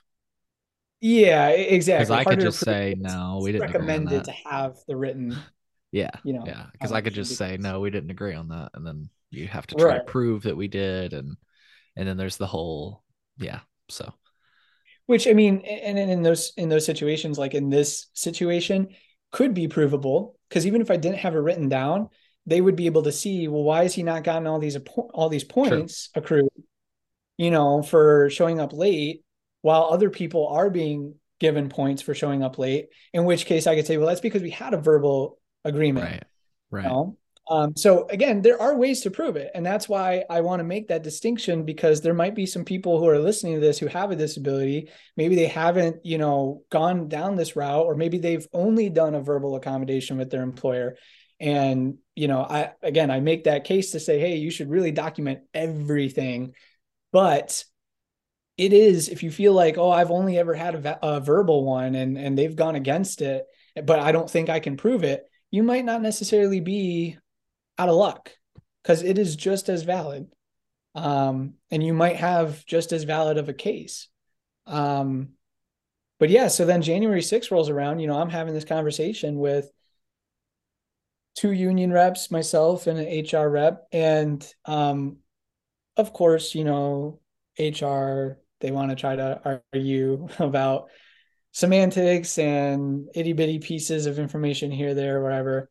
Um, the most important part that I got out of that whole thing is they had been denying myself and other people um, a very specific accommodation. Um, kind of going back here, I told you that I had gotten approved an accommodation to not be on that one register that's right in front of where all the people get let out. Um, for obviously a plethora of reasons. And originally, what I was trying to get approved um, and was eventually denied was just not having to be on register in general. Um, you know, and and even my my psychologist that I went to, who you know, I when I was diagnosed with autism and like did all the tests and everything, like they even wrote it in and said like, hey, like social interaction is very stressful. It's very hard for him. Um, don't try to force it, and if it's possible, please don't put him on a register. Have him do work in the back, let him wear headphones, like, you know, just kind of zone out. And, I, and that's where I do my best work, really. Um, and that's a whole other thing. They denied all of my autism accommodations. They all of them. I asked to wear headphones while I work, um, like noise canceling headphones, because I mean we've got loud sounds. You know, we've got those plastic bins where they put the orders into, and then they're, you know, thudding against the counters, the cashiers, and you know, people are all talking, and you know, there's 420, and you know, it's just all sorts of sounds that are going on in a day there. Um, it's very overwhelming. And so they their solution was well, let's just put them in a corner. So my register that I'm assigned to is literally, if you ever come visit uh, while I'm working, you will see me if I'm ever on register. It is in a literal corner of the store, um, away from everyone else. Um, that was their solution instead of saying, sure, let's just have him do the seven or eight other jobs that he could be doing. He could be checking people in at Fishbowl. He could be uh, concierge and greeting people at the front door. He could be doing uh, orders with people off to the side. Because again, for me, it's it's you know doing it off to the side to me is a little less stressful because I get to take my time with people. I get to sit there and info dump. You know, the thing that I actually enjoy doing when I'm at a register, it's very go go go go go. Where's yours? Yeah, so actually right there, right back there. And it's oh, kind of dark back there too. That one? No, no, no. Go back. Turn, turn back around. Oh, you mean over here? That corner, the orange corner by the bathrooms. Kind of, yeah. Like right here. Yeah. If no, no. If you spin it around. Oh, that's actually just where we keep like our walkie talkies and stuff. Sorry. Yeah. So back there, against that orange and gray wall, the orange and gray. So this one? No, that's not orange and gray wall. Yep, right right there where your mouse is. That's gotcha. my register. So there's like a the right over here. No, I mean I'm saying like that that is yeah, that is my register is in that corner there. Um, oh, gotcha. You flip so, it around. I'm high. So thank you. you were over here. You're in this. Oh, corner. you're good. Yeah, yeah, yeah. This is your corner. oh no no no no no you you had it you had it you had okay, it. I'm confusing yeah. myself. Anyways, you work no, no, you're dispensary good. somewhere. but I'm I'm back in that that little corner over there. You know, I'm still behind the wall or behind like the desk area or whatever. But it's that furthest. You know, I'm up against like the wall. So, you know, I'm I've got the wall on my left hand side. I'm looking out at the whole sales floor. Um, but it's kind of dark over there and whatever, you know, whatever. Um, I'm gonna try this one more time. Is yeah. it this corner? Uh, so go to the right a little bit. To the right. Yeah, go to the right.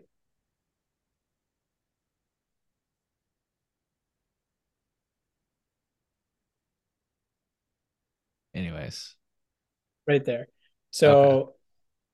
yeah, so you see kind of against the wall there, and you got mm-hmm. the camera right above my head there. Yeah, right here. Yeah, I'm still behind the desk, you know, and all that. Yep. So if you go okay. to the left there, yep. That register that's right there all the way to the to the end there up against the wall. That's the one that I got put on. Um so when you got to go to the bathroom, again, you got to run all the way around, right? So you see how it's kind of contradicting. Um, exactly. So I either have to go through our exactly always be. Why don't you just hop the hop the registers? I'm joking. I'm joking. Yeah, well, yeah physically, I don't know if I could. right. I'm not the most athletic. I'm That's trying to. The joke was like their crude suggestions, like, well, we'll just go across the street, the busiest fucking street, one of the busiest streets in Chicago, to the UFC gym. Like, so. I mean, why don't they just supply me a fucking Sunnyside diaper at this point? Like, right. brand at least, you or know, put a bucket behind the desk. Yeah, give me a shit bucket. I don't fucking like fuck. Um, but yeah, so so again, so that was kind of the compromise that I ended up having to to give way on is mm-hmm. um is having this accommodation in place that I wasn't fully uh in favor of. Um but you know, I, I say all of this really to kind of go back to to a really important point here is that I, when I had this conversation on January 6th with an HR rep, um, so I have it documented as well where they had a girl there who had a um, head injury, really bad head injury. Um, and so she couldn't, you know, be on a register. Um, she had a verbal accommodation with a manager. She, we ended up actually really getting along at work because um, she didn't have you know as much of the knowledge that I had about the ins and outs of what you should or shouldn't do, best practices with disabilities, such and such. And so she eventually actually came to me and was like, "Hey, like, you know, I, should I be getting this on file?" And I'm like, "Yeah, you should." Um, but before any of that could really happen, she had, you know, and we have, I have all the break sheets showing she was never scheduled to be on a register because it was approved for her um, between her and the GM to not be on a register due to her um, her disability. Um, because you know, in her words, you know, like looking at a register and looking at the computer screen for too long, you know, because they put us on there for like hours and hours at a time where you're just staring at the screen and doing, you know, and you've got to be very careful because obviously cannabis is a very regulated industry. Um, you got to make sure you're not making mistakes, not over dispensing to somebody, whatever. Um, you know giving the right product and matching the right SKUs, all, all, the little minuities that are that people don't see on the backside of it um, that we're checking, and we do it quickly, but um, there's a lot that goes on. Um, and so for her, it really kind of like it, it, hurt in her in her own words, it hurt uh, to be on a register for for that many hours. Um, so she had that verbal accommodation set up. I have all the documentation that I need to show that she was never placed on a register until the day that I asked for it and was denied to have that same accommodation and asked and I said, "Okay, well, I would like to have it documented that you are denying me this accommodation because I think it's a very going, you know, kind of coming full circle here, you know, reasonable accommodation. It's not costing you the company any money so I think that that is a reasonable accommodation to not have to force me to be on a register, um, you know, as part of my duties. Uh, because there are, as I was saying, several other duties I could be doing. I could be taking in delivery truck orders, which are almost on a daily basis. Um, I could be uh, doing accessories out on the floor. I could be taking orders with people. I could be concierge, greeting people. I could be checking people in at Fishbowl. I could be uh, restocking stuff in the vault. I could be fulfilling orders in the vault. Uh, I mean, there's so much stuff that that needs to get done around there that I could be doing with headphones on and not have to be on a register dealing with fast-paced, stressful environment. I got that denied. On January 6th comes around and I'm having this meeting. I actually had the HR rep uh, confirm and and uh, admit this in front of not just myself but two union member uh, reps as well in her own words, they are willing to accommodate that for people, but only on a short term basis. And I want to let that sink in for a second. So if somebody, let's say I have an eye injury or something, and you know it's it really hurts. And my doctor says hey you can't stare at a at a screen for hours like that. Um at that point that is classified as a short term disability. Disability nonetheless but a short term disability. So for a short term of time uh that person would not be able to be on a register. And they are okay with approving that. I have just as valid of a reason to not be on a register, but because I had no choice in the matter that I have to live with this disability for the rest of my life, I get denied it and have to struggle. So it's not so, and, and and I think that that's an important thing to to to make a distinction on because they are basically telling me and other people we are okay with with providing this on a short-term basis. It is not required of you to have to do this part of the job but only for a short period of time. If it's a permanent thing we're not willing to do that. If you i mean i'll open this up to you. If you could try to explain that to me or give me a valid reason i've tried to justify it and put myself put myself in corporate shoes and say what could possibly be the valid justification for that. And I just can't think of anything personally, but I mean, I mean, I, I, the thing that just has blown me away with like what I've heard from you and your coworkers is just they seem to have given up on the toilet in the the building itself. Uh, I think I lost you here. Are you still there? Oh, you're still there. Cool. Yeah, I, I can hear you. Okay. I just think like I know that there's a lot of different things going on, but it's just remarkable to me that the the facilities man, I am my signal must just be going in and out. You keep freezing on me.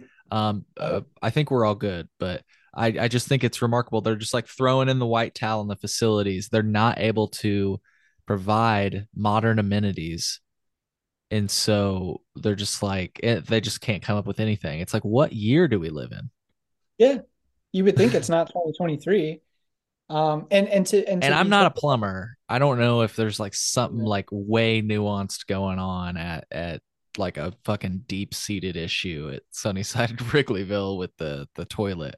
I don't know. Yeah i it's like throw a fucking porta potty out front or something. I i don't know we have a whole garage area. We have a whole basement that's being renovated. I don't know if it's been finished at this point. I mean, it's been like a year that they've been renovating this basement that used to be like a fridge area for because again, it used to be a bar, right? So downstairs, we've got a downstairs area as well as an upstairs area. Hmm. And underneath, I mean, it's just like a huge kind of looks like if you uh have heard of the back rooms.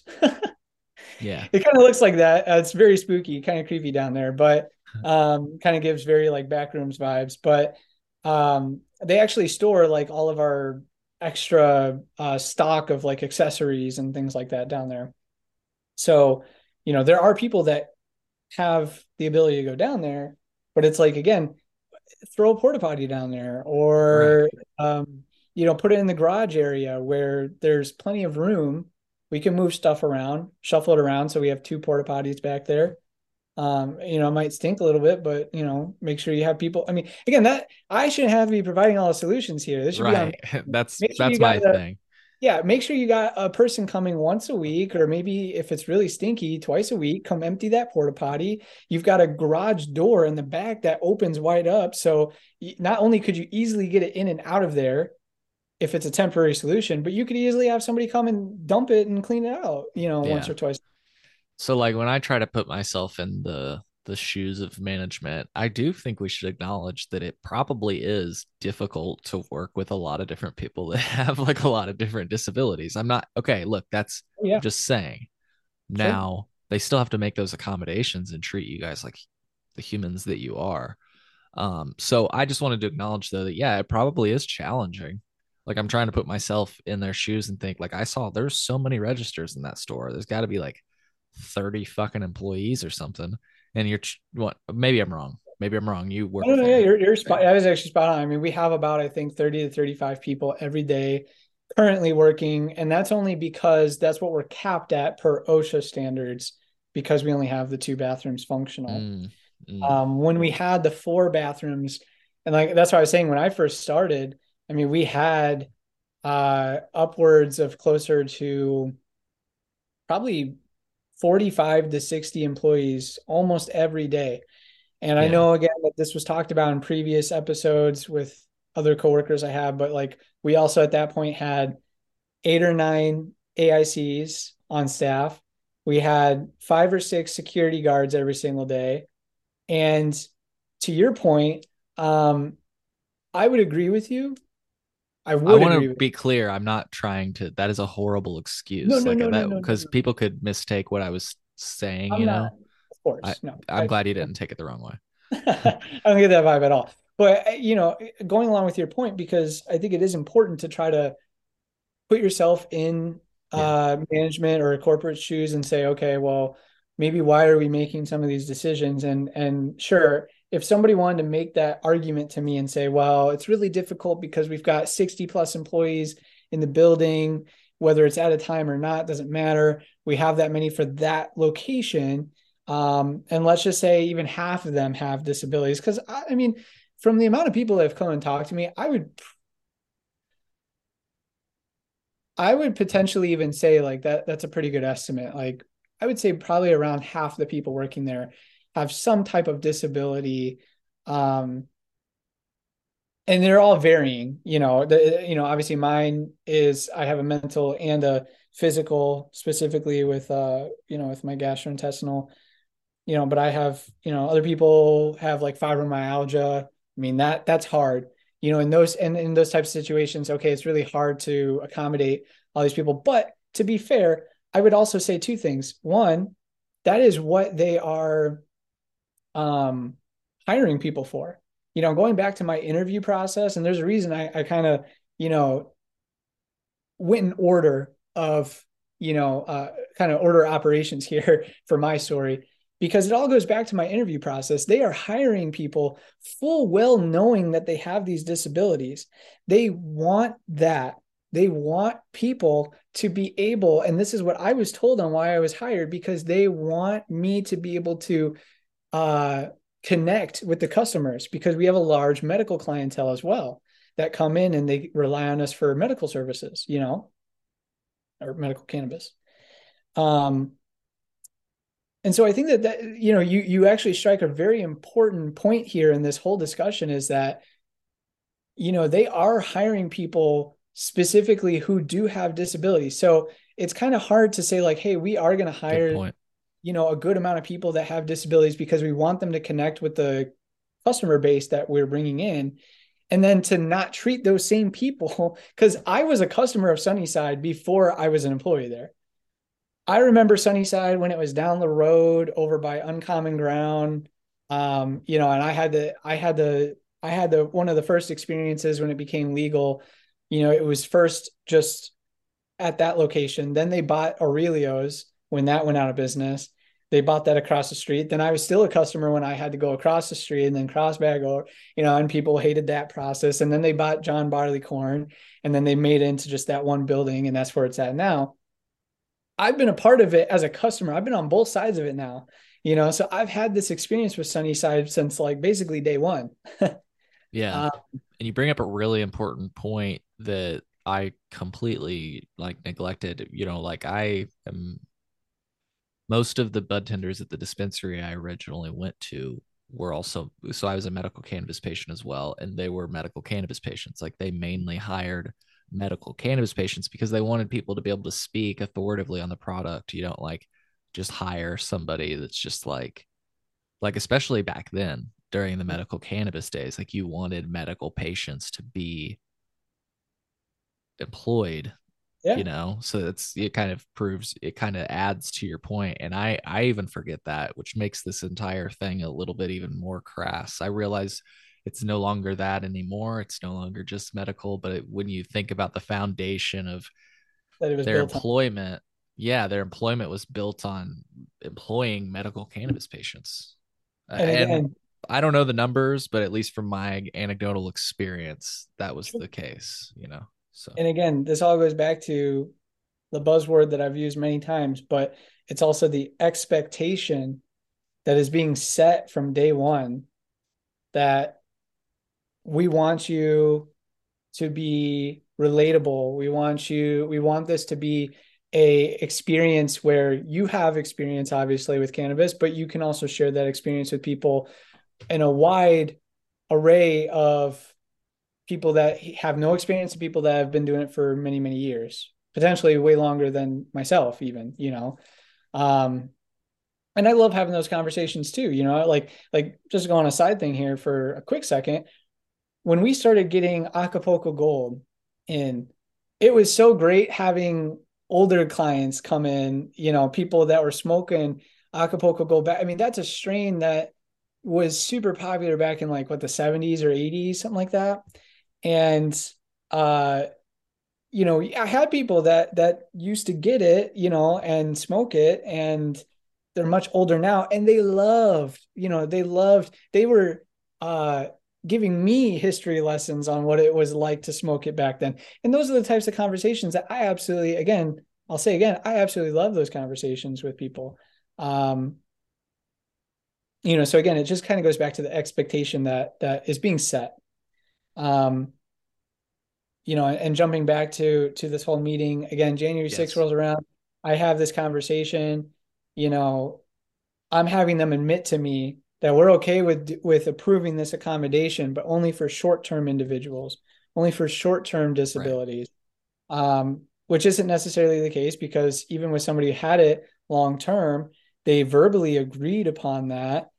But when I asked for it and was denied, and at this point, again, there was already that friction built from the whole bathroom situation. I think there is a lot of ego that gets kind of put into management's arms sometimes especially some of the management that might not necessarily be there anymore. But when I was, um, you know, for the majority of the time that I've been working there, uh, that you know those managers I've been there, there, there is a lot of ego there. They get they get hurt easily. A perfect example. Um, I bring up the whole uh, headphone thing for for autism and being able to wear noise canceling headphones. Very important for me. I wear them a lot of places that I go. Um, you know, just kind of be in my own world while I'm walking. I, I take public transportation. I take the red line to get to work every day, uh, or drive if I have to. But most of the time, I mean, I'm five minute uh, ride on the red line. Um, and I remember we actually had a pre roll, a morning meeting, where a manager said, "I want you guys to be wearing headphones." while you guys are counting inventory in the morning. He encouraged this. And his reason, and this is going to blow your mind, his reason is because he said, I think you guys do better work when you're not talking with other people in the mornings. And when you kind of are just zoned out, you have your headphones in and you can just focus on the task because sometimes, you know, we have a lot of inventory we got to count counts can get off if you're chatting with your buddy next to you, whatever. And I get that. So, for the same reasons that they want us to wear headphones in the morning when we're doing our morning startup duties before we open, is the same reason that they're denying that accommodation for me uh, being autistic and saying it's not a good enough reason to have that on because, you know, and I'm like, but don't you want me to do a good job? Don't you want me to whatever. I mean, at this point, I've pleaded that case so many times. Mm-hmm. Um, you know, so so you know, I thought that that was super interesting. Um, I think another thing, kind of going into this whole medical situation, or actually, I'm I'm going to pause on the medical situation. Um, I think going back to the whole denial, and this is kind of going to wrap up my my portion with denying uh, accommodations. Not necessarily potentially accommodation, but I think it sets a dangerous precedent when you have employees that um, don't feel comfortable. Um, and, and I don't know if Allison talked about this at all, but um, you know, employees who don't feel comfortable working in a certain position, um, it's hard to watch them force people to still do that. Um, for example, I've had multiple women that work there who have been sexually harassed from customers. Um, actually, a few from an employee as well, but um, I think that that was handled. I'm not sure, but I know for sure it happens on a pretty regular basis with the customers um, when they're taking orders. I can tell you, I've been sexually harassed, and I know that that is a more rare thing, especially being a man, um, and potentially. I think that a lot of men just don't speak out about it. I've had uh, you know, again, you have these games where you have individuals coming in very drunk. I have a partner, I have a girlfriend I've been with for over five years. I, I don't, you know, like I don't need uh girls coming in super drunk. You know, I had a, a shift once where I was working concierge. So I'm like the forward greeter when people are done being checked in. And we had this group of girls that came in just absolutely like slosh, like they're just drunk, falling over, like, you know, whatever apparently one of the girls thought I was cute or something, and uh, they go over. They do, you know, they're trying to start a conversation with me. Crazy that they're even allowed in, by the way. Just have to say. Oh, oh, I mean, we've had people literally like pass out on the floor, piss all over our floors, like throw up on our floors. Like, I mean, it is a problem. Like, that's just, I'll, I'll just leave it there. It is a problem. Um, also, talking about security, I know that was mentioned yesterday, having the lowered amount of security. I mean, we have that exit door, which is a double exit system. So you have two doors you have to go through exit. I mean, we have people that are so drunk, the line goes past that door. People will try to sneak in and they, and successfully it happens uh, quite a few times. People will sneak in through that door and then we're like, hey, what do you do? You know, because you can see it. And that's why we have somebody positioned at that concierge position at the front help answer questions, keep an eye on some things, whatever help people if you can. And so I was there doing that one night. It's a night game, just got out, bunch of people drunk, group of girls come in. We're packed. I mean, the whole line inside is just absolutely packed. Um, and they go off to the side. I, I point them in the right direction to go place their order. They come back, they get in the line behind me. They get halfway through the line, and one of the girls who I think just thought I was attractive or whatever um, which I'll take as a compliment. you know, I'm not, I'm going to sit here and be like, oh my God, like I hate that. Um, I guess it's endearing, but you know, where it becomes annoying is like she's coming up, I'm trying to do my duties. She's standing right in front of me. Like when I tell you no personal space, she is right in front of me. She's, you know, like slurring all her words in front of me, trying to strike up a conversation. And I, you know, I'm trying to be nice. I give her the whole, oh yeah, well, you know, uh, trying to answer her questions because she, you know, she's trying to start a conversation by asking me some questions about cannabis. Hey, that's great. I'll talk to whoever about cannabis because I think it's that's great conversations to be had. Um, but I, you know, I think I was trying to also be very curt, very matter of fact. I gave you your answer. Okay. And she just kept trying to like come up with the most random questions to ask me. And eventually I hear somebody shout from way back in the line behind me. I don't even know. She shouted her name and she goes, He's not interested. Just take the hint. Just come back. And she goes, and I could see her face get totally red. And she's like, Okay, well, I'm going to go find my friends now. And then she like runs back to her friends. Super awkward at that point. I feel bad because I'm like, what am I supposed to do? How am I supposed to handle those type of situations? This is the typical Starbucks barista situation. You know, just because I'm being nice to somebody at work doesn't mean that I'm interested in them. Doesn't mean that, you know, um, it, it means that you should sit there and try to strike up a conversation. I understand that you're drunk and maybe you don't understand that you're sitting there for a little longer than usual, but at that point, it's kind of borderline like you're really in my space and there's been multiple times where i've been you know uh, in a position off to the side where i'm placing orders with people they're they're very there's no barrier you're standing there. I mean, you you showed it earlier when you were kind of moving around within the dispensary. I mean, you're standing there and people come in with big groups of friends, family, whatever. And especially on game nights when it's uh, or game days when people are drunk and they're coming in, they're just they're breathing all over you in your personal space. I'm somebody where again, a major part of being autistic, I don't like being touched. And sometimes even between me and my girlfriend, like even sometimes she'll touch me and I'm like, oh, you know, like I like jump or something. She's probably the only person I really enjoy touching, you know, like uh have like sorry, I didn't mean that touching me, you know. Um yeah, I get it. To the point where like, you know, I I'll give her hugs and feel comfortable about it. Even my own mom, right. I don't feel comfortable sometimes giving hugs.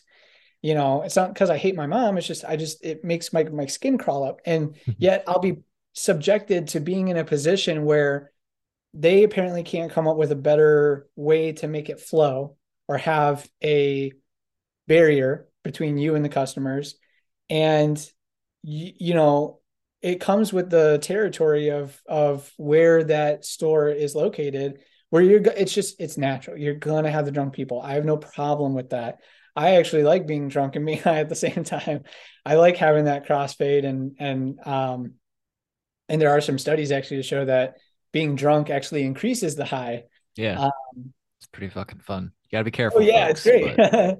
um, but what I don't enjoy is having drunk people touch me, push me around. I'm given this little iPad to hold and place your order. They're grabbing the iPad. I swear to God, I actually had to tell a coworker of mine who was helping take an order. They turned away like this for a second, and I watched a guy go like this and then go back to scrolling and I called over the radio. I was like, "Hey, uh, so and so, can you come here for a second? And they were like, "Okay." They come over and they leave the interaction. I said, "Hey, don't touch that iPad again." I was like, "Go, let them finish the order. Go clean it." and they're like, "Oh, okay." And I told them why, and they were like freaked out. But you know, again, and that's kind of like part of the reason too. Is it's like you know, it's, it's a cleanliness, a safety thing. Um, and so you know you've had multiple women at this location who have voiced these concerns and said hey can we try to get a new system in place no this is what what works best we're, we're not looking to change anything at this time okay um so so the solution is continue to let women be groped or be uh verbally harassed from customers. Hey because i've seen it happen too. They are these guys come in they're drunk or even just sober dudes. They start hitting on some of the women that work there. Um and it's uncomfortable to watch. And and I, I can't even imagine being you know some of these women in the in the position to know that you have to be subjected to sexual harassment whenever you're put in that position uh and when you bring up those concerns to your management, again, this goes back to it's how you handle the situation. They're not being treated like they're humans because they're not being subjected to it. You don't see the managers typically over there doing that because technically they can't. It's written into our contract with our union. These are our duties. You know, they don't want to take away hours from us. So they can't. But again, they're not subjected to it. So that, you know, the the management overall narrative is always, oh, you guys are just whining. You just don't want to do that position. And it's like, you know, there's this reoccurring theme where it's like, no, some of these positions or processes are just dangerous or are just not set up in viable ways. Yeah, and I get the vibe they're going for. It's like kind of like a AT&T Apple store vibe where you come in, you have like think about it. When you go to the Apple store, you got somebody with an iPad, they come over, you sit real close together. Like I sit at the same table as the person. Sometimes they walk around and look at the phones with you. And it's a very intimate process. But what is not happening is you're not like loaded. You're not, you know what I mean? Usually when you go to one of those stores, you this is right off of Clark Street, right next to Wrigleyville, right next to all the bars. And like you're saying, like, so I, I'm not bringing that up to put down any of your complaints. I'm trying to say I understand the vibe they're going for, but maybe yeah. that vibe doesn't work in the place that you're at. Does that make sense? So, and I 100% agree. Um, and this is going to bring me my next point, my next uh, quick little story I've got. Um, I had a conversation with a very high up corporate person. She was like the regional, so she's not the district; she's a regional manager. Um, it was oh, actually the district manager was there as well. Uh, we had a sit down meeting and we talked about this in February, and this is where it really got concerning for me, um, and where I really got the impression that corporate just couldn't give a rat's ass about how we're treated, any of our ideas. I brought up the, the idea to them and said, hey, instead of setting it up like this, what would be, you know, because when you, you know, I, I, don't know if you've shopped at that location, our location. um, when you get checked in at the front, you're whether you are you have a pickup order or whether you are coming to place one, you're given a ticket regardless. The only difference is that if you already pre-placed your ticket, it's a receipt showing all the stuff you ordered, and it still has your order number at the top. Mm. If you are a fresh customer and you haven't placed anything, you want to look around or talk with somebody, build your own basket with someone, whatever, kind of like the more Apple side experience. Yeah. yeah. You're still given a little ticket with a QR code on it um, that we can scan so that we can pull up your basket, which will be empty, and it'll have a order number attached to that basket. Mm-hmm. So again, so we can keep track of you know your order, all that, all that good stuff. Yeah. And it has your name and you know all, all the all the um, information that we need.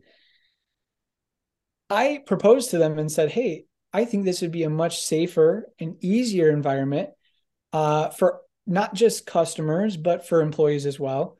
What would be the harm in having? You wouldn't have to change much because you already have the ticket system set up but just put little like screens or little TVs or whatever, little readers on the on the top of every register station. And when the order is finalized, when you know when so like if I fulfill an order, I give it to a runner, they go bring it to a uh, person who's available to start ringing somebody up. Now they've got that ticket. They punch in the order number, boom, it pops up above them or they could call out or something if they want to do a PA system and say, "Hey, order number blah blah blah, come to register such and such." Mm-hmm. Perfect. And now they've got the the light on, or they've got your order number above, you know, their head, and you just go there, you check out, and boom. And you still have time at that point to have customers look around at the accessories, look around at some of the products in the display cases, have conversations with wellness advisors on the floor that are kind of moving around like Apple employees, you know? Because mm-hmm. I do, I agree with you. I think that that's the vibe that they're going for. Um, or if they want to place an order, again, we've got at that point, you can have more wellness advisors just out on the floor, just having casual, great conversations with people. Um, you know, and just chatting it up, building those those more personable connections with people and make it a much more chill environment where people want to come back and be like, hey, you know, um, I really enjoyed talking to so and so over there. You know, we weren't talking anything about cannabis. You know, I saw he had a cool shirt on or a cool pin on his lanyard, and we were just talking about that while I was waiting for my order to be ready. You know, boom, done. Or hey, I saw this cool accessory and I was talking to so and so about how to use it because I've never dabbed before in my life, and I, I've been looking at the Puffco Peak and you know whatever. You can't have those types of conversations because you only have the people off to the side who are taking orders and it's typically a line waiting so they got to burn and turn. Or you've got the people who are uh, you got everyone in this line waiting to check out and then when they get to the register it's burn and turn again. So where are you having these conversations where you can actually just like again the expectation when you're coming into the cannabis into this store is you know the expectation is you know hey we want you to come and build these cool relationships. We want to be new. We want to be different. We want to have a different cannabis experience. And it's like but you're not. This is just Jewel Osco with the without the self checkout you know? And it's only a matter of time before we do that. Because like really what are you what are oh, you 100%. there for? I mean like if we can get you compliantly scanned in and we can get your cash like pick out whatever the fuck you want yeah. you know what I mean? Exactly. And, and in my opinion, this is just my opinion, of course, I think that's wrong. I don't think that that's the way you should go about it. It might work for McDonald's to have the kiosk there mm-hmm. and be able to put in your order or whatever, and then just go pick it up when it's ready. But for cannabis, I think that's so wrong.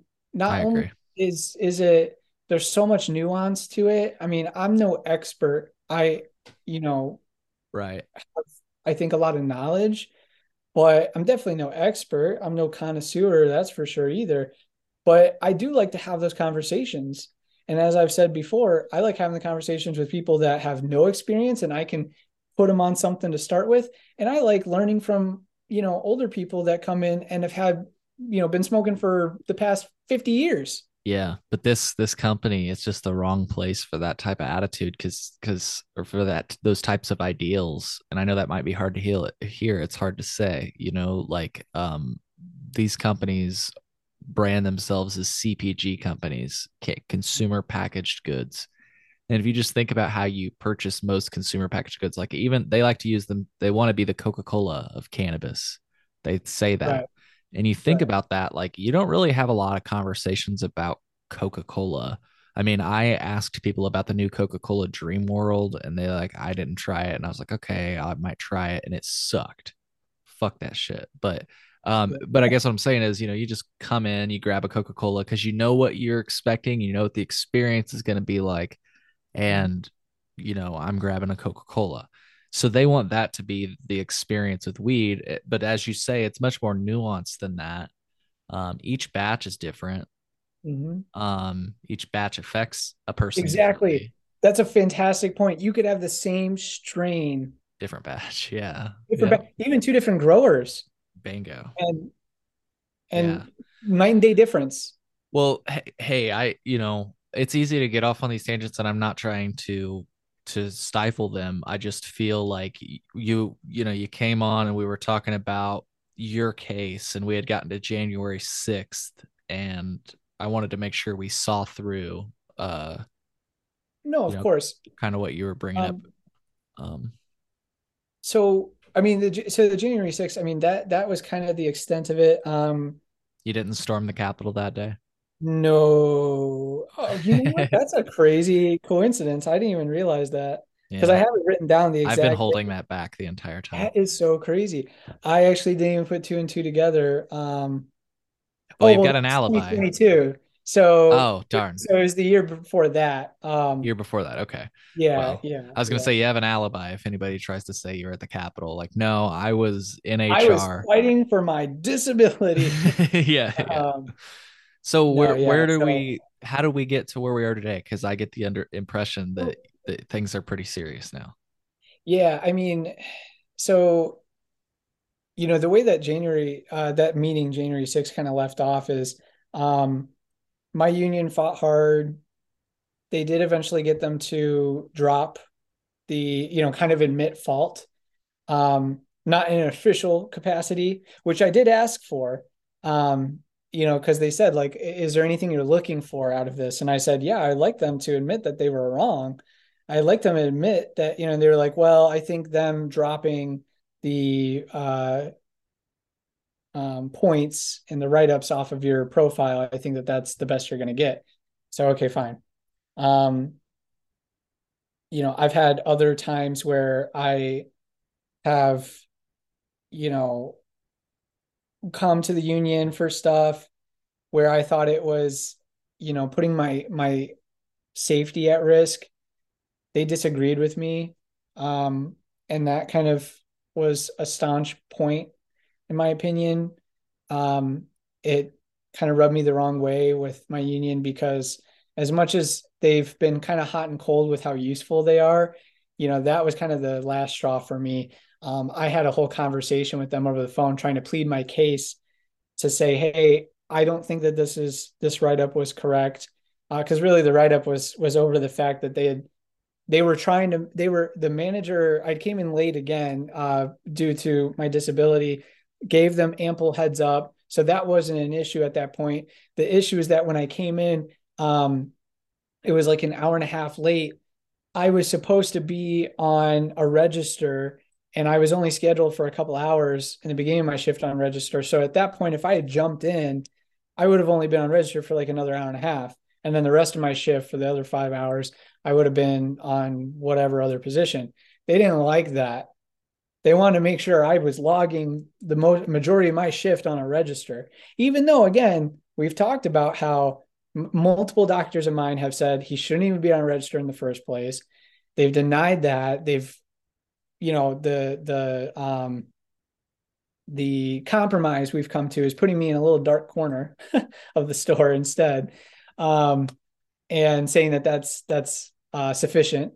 And uh, and so i came in that day and i said hey I, you know i'm, I'm going to just finish up my shift on this register. And they said no no no we're going to put you on the register for the second half of your shift. And i was like well, what are you talking about? Why why why would that make any sense? And they're like well you know what then i was called insubordinate God, I wish that that word could be completely nixed out of all employment, you know, places of employment. I mean, that is a military. I hope people, when they hear that at work, that they recognize that that is that was never a uh, term that's been used within the workplace until the past like 20 30 years uh, that was initially a term that has always been uh, derived from military standpoint. Um, it's a military word to be insubordinate to your superiors. Um, and so even though it has that um, similar connotation to it, that I think is how it's kind of creeped into uh, the workplace. But it's just so wrong because I think insubordination, you know, within the workplace, again, in my opinion, I was telling them and, and pleading this case to my union and saying, you know, I don't believe that they have grounds to say that I was being insubordinate because again, me coming in late, uh, you know, already telling them that I was having a flare up in the morning, I'm coming in late. Obviously, I, I'm not feeling well that day because of my disability. And you want to put me on the one position that I've already fought with you tooth and nail to not be on in general. And the compromise was to be on it as little as possible and in the corner you know, not on a fast paced version of that. But you're going to make sure that I make sure that I'm on it for a majority of my shift on a day that I already am not feeling well and coming in late because of that. But I'm being called insubordinate. Like it's just absolutely nuts. And we have, I mean, like you've said multiple times too, we've got 30 plus employees on any given day. You know, you're really going to tell me that it's too hard to grab somebody who doesn't have a disability or doesn't have the same type of disability that's affected like mine and just say hey you know uh, dj's not feeling super well today. He had to come and work late because of such and such. You know they don't they can't disclose my reasons you know legally but just say like hey he's he came in late. He's not feeling well um, I don't feel comfortable putting on a register. You know, it's the humanity aspect that blows my mind. It's like these are not difficult scenarios that we're putting in front of them to handle. This is just being human, in my opinion. Um, and so, you know, I had that conversation actually with my union, and and this is the only thing that I'll say about my union that really rubbed me the wrong way. I was having that conversation, and I was trying to explain this to the union rep, who is not our usual union rep. So I will say that. I prefaced from the very beginning of our phone call, I told her I said I'm autistic. Sometimes I kind of talk in a circle, as you may have noticed. sometimes I kind of just um and you know, and sometimes I told her I said I'm, I might have to stop you and ask for clarification because you know sometimes I might not understand something or, or um you know, I might need to kind of circle back to it. And about 20 minutes into our conversation, she kept twisting everything that I was saying and saying and to to to um really sound like she was siding with corporate. And um and I didn't appreciate that. And I said, no, no, no, you're twisting my words all wrong. And she kept cutting me off as I was trying to speak. And, and eventually I kind of snapped on her. I said, Can you please stop cutting me off? Was like, because it's not only just already hard for me to have this conversation with you, but when you keep cutting me off and I'm trying to get my words out, um, you know, you're making me lose my train of thought, and I, I can't, you know, bring it across to you the right way in the way that you know it went down, and um, you know, I think you're doing a, a disservice to me. And she goes, okay, I, I I'll stop talking. So I said, okay, thank you. So I go and I finish my whole story and I finish and I and I was like, hello? Is, that, is anyone there? And I literally sat in silence for like two minutes. And I was like, hello. Like, and she goes, well, you told me not to talk. And I said, okay, you knew exactly what I meant when I said that. I was like, and I don't appreciate you mocking my autism when I'm telling you, you, you know, you didn't have to take it so literal. You knew exactly what I was inferring. Like, if anything, I should be the one who takes things super literally, right. you know, but like, like you're just saying, let me finish. Yeah, exactly. And and as I was saying that, she cut me off again and I snapped and I said, You're doing it again. I was like, You're literally cutting me off while I'm trying to explain to you that you continue to cut me off. So that and and I brought this up to uh, one of the leaders of the union and I said something to them and and they said, Okay, we'll look into it. I never heard anything back about it, never got any sort of um feedback, you know, and and okay, sure, they might not have to necessarily share anything with me about that, but it's just disconcerting because it's like that's who I'm supposed to be going to, you know, for any type of issues.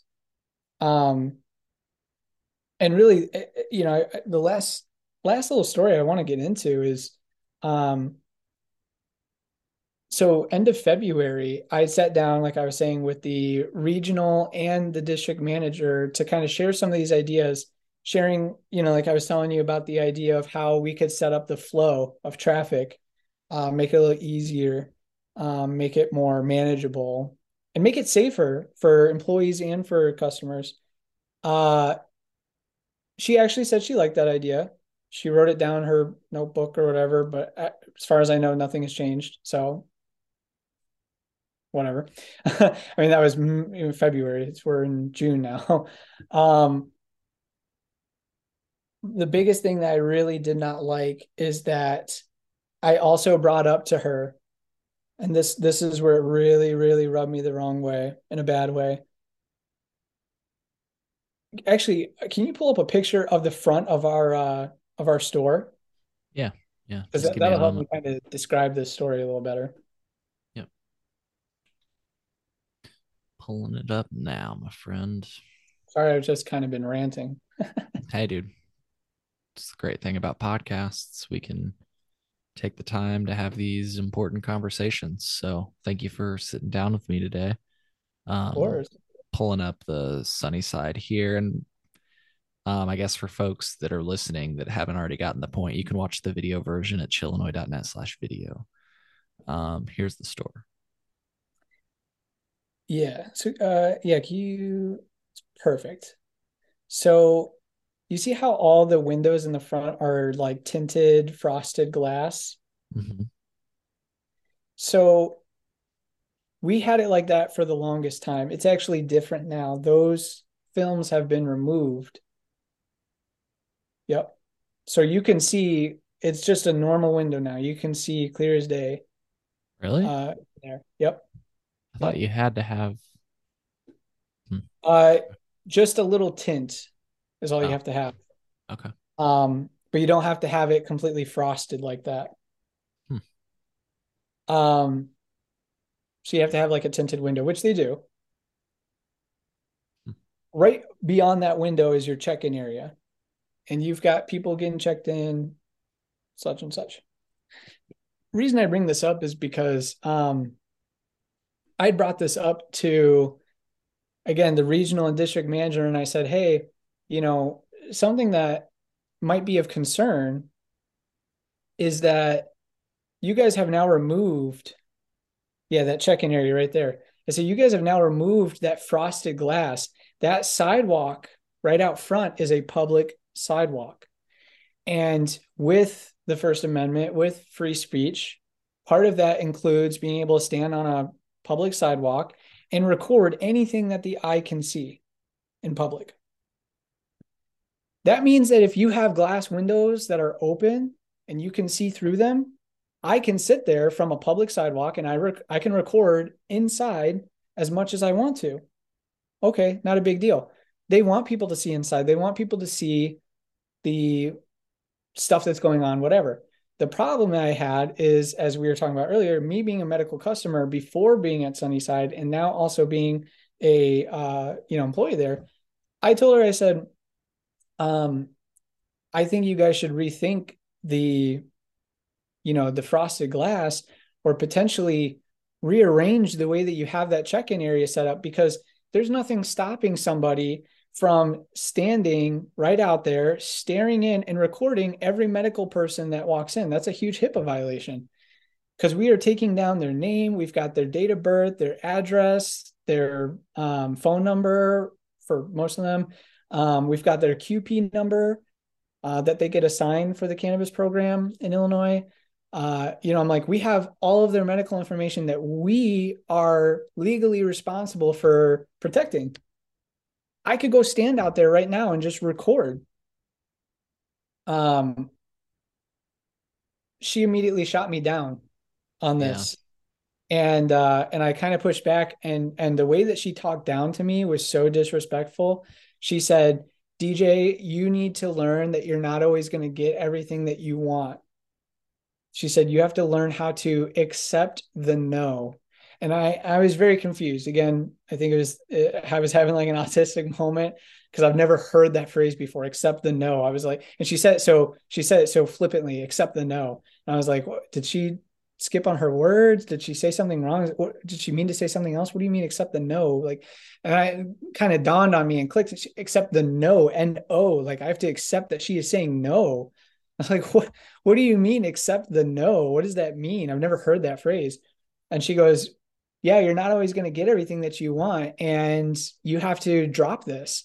And I told her, I said, I am not going to drop this because not only is this a HIPAA violation, but this is a blatant disregard for my privacy as a medical patient as well. I'm looking out for the company, trying to save you guys from a potential lawsuit. You guys have already leaked customer information and sent out emails saying, "Hey, somebody opened a spam email or something like that and leaked, you know, a good portion of people's personal information." Um, I'm not familiar with what you're talking about. Oh yeah, that happened last year at some point. A lot of people got emails about it, and they so they got notified that that their their notif their um, information was potentially exposed. Correct. That... Gotcha. Correct. Uh, so and it was employees and uh, customers too. Yeah, and I'm no expert. I don't mean to cut you off, but I just like I first of all I don't know that HIPAA covers this because HIPAA's federal and this is a state sanctioned program and federal cannabis is federally illegal. And it's like it's weird because this isn't a prescription. This is a recommendation.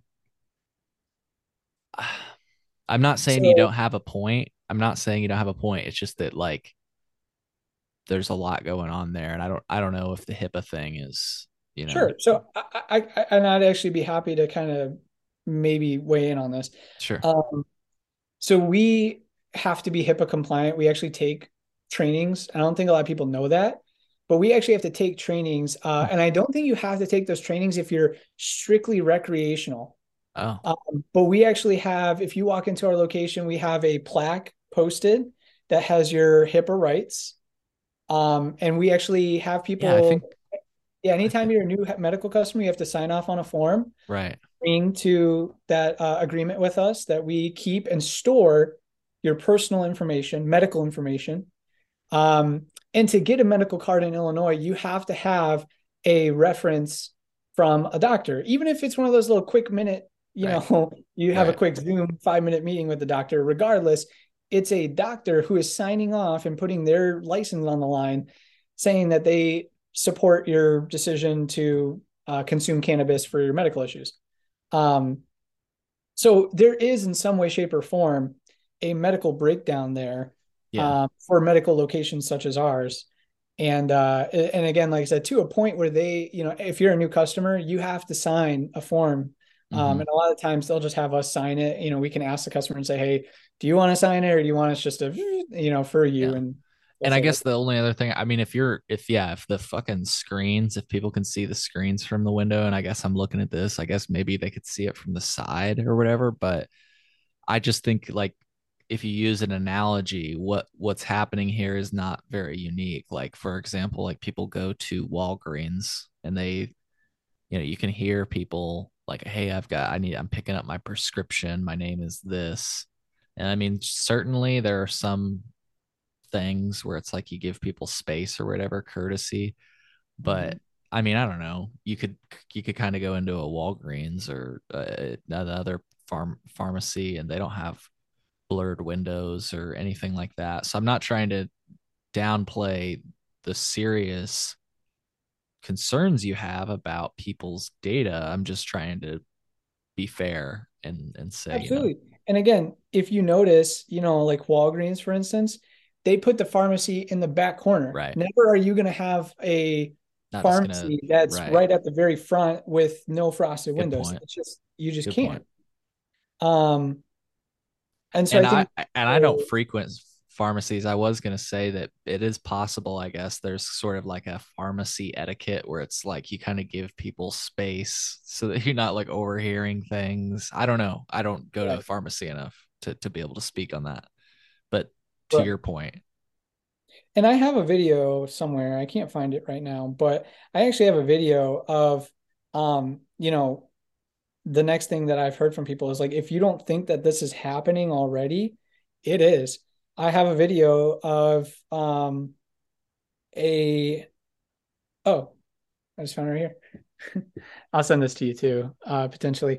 But I have a video of that's me actually at the front check in, and we had a lady staring us down, me and my coworker.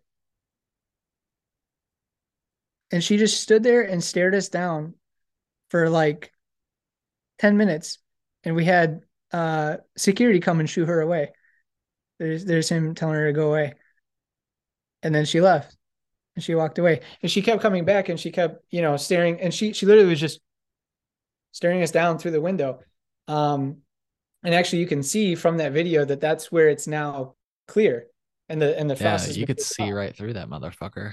oh yeah, she was staring us down, and then she was outside. She was screaming, cannabis kills children. Uh, she was, I mean, she was probably. At least she was calling it cannabis.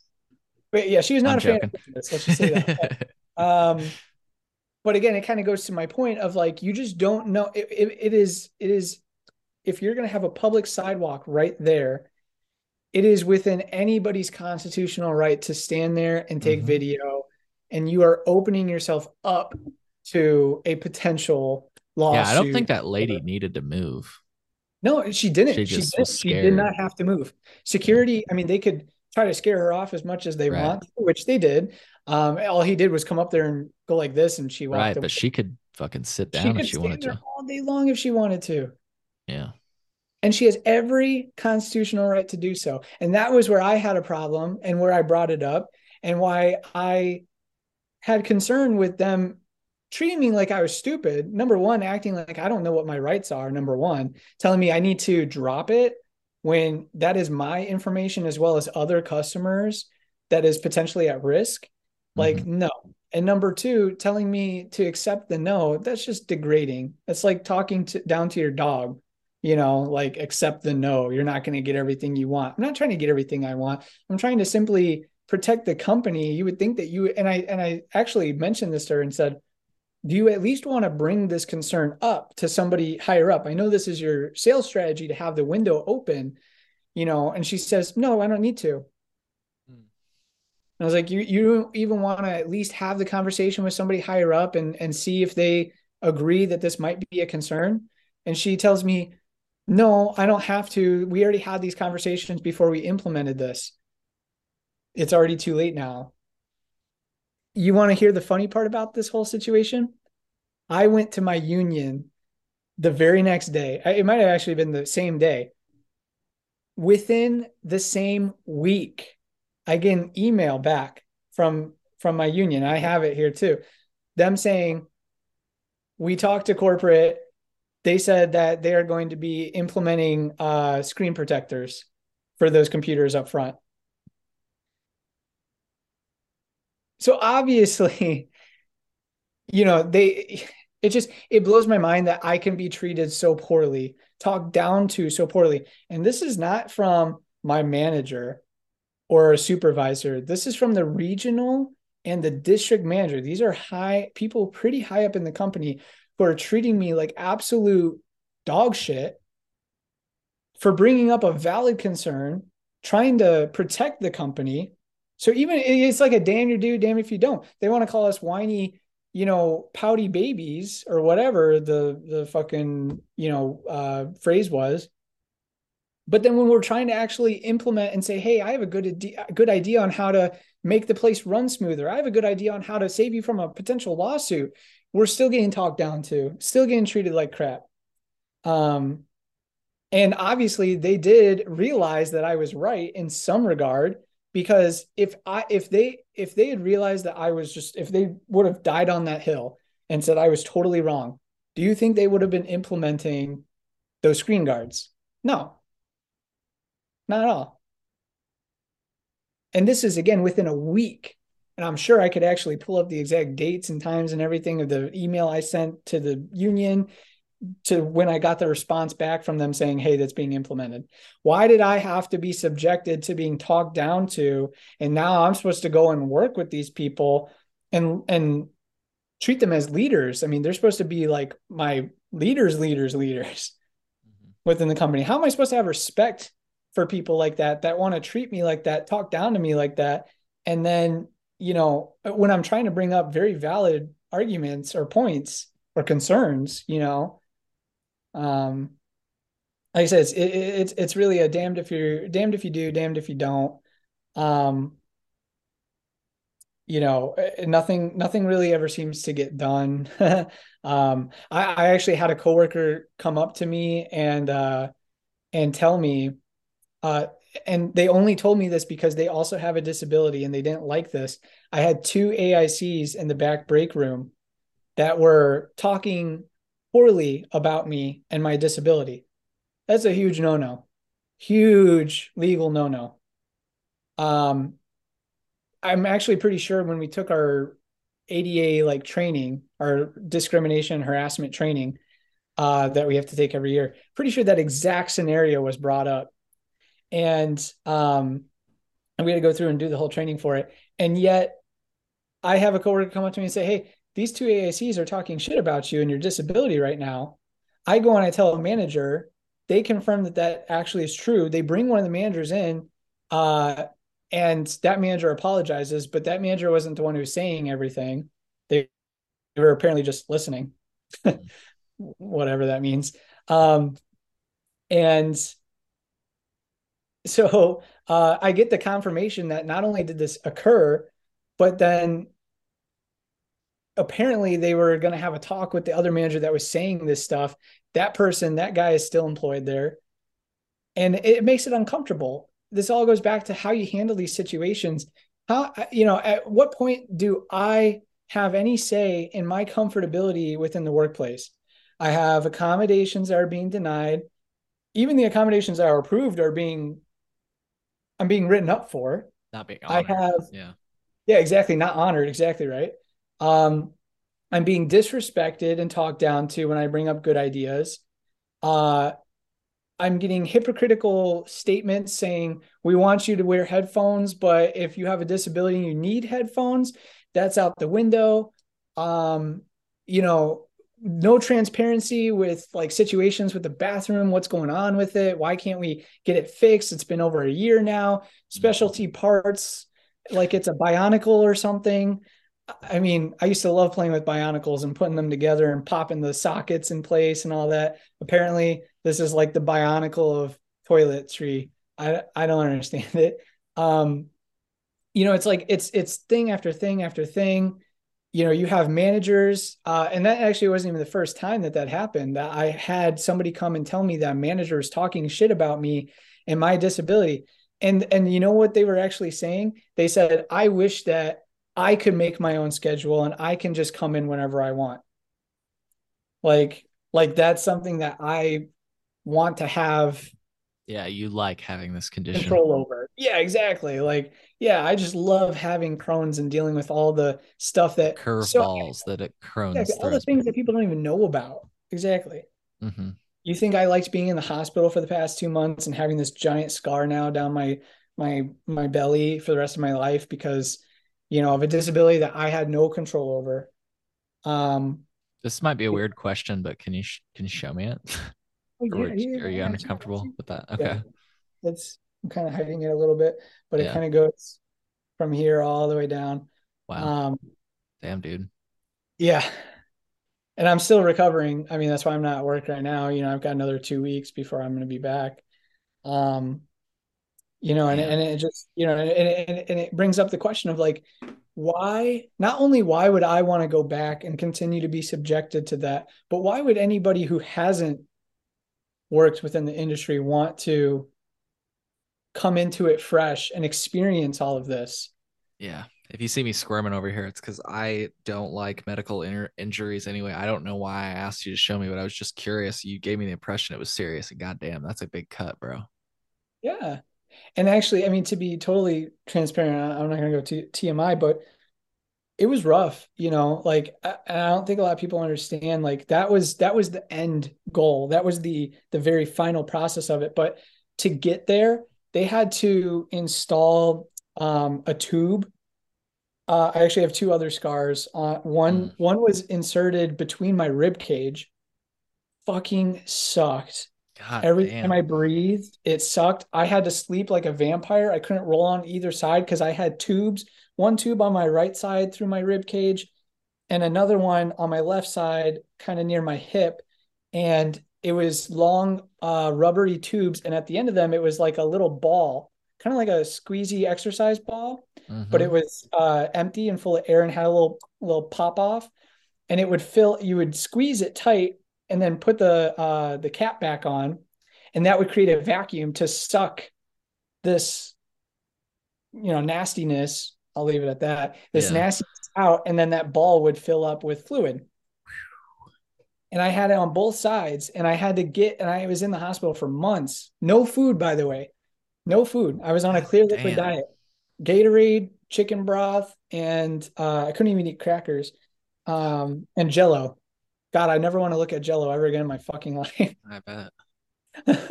I've had every fucking goddamn color combination oh, Jello, of color yeah. you could possibly think of.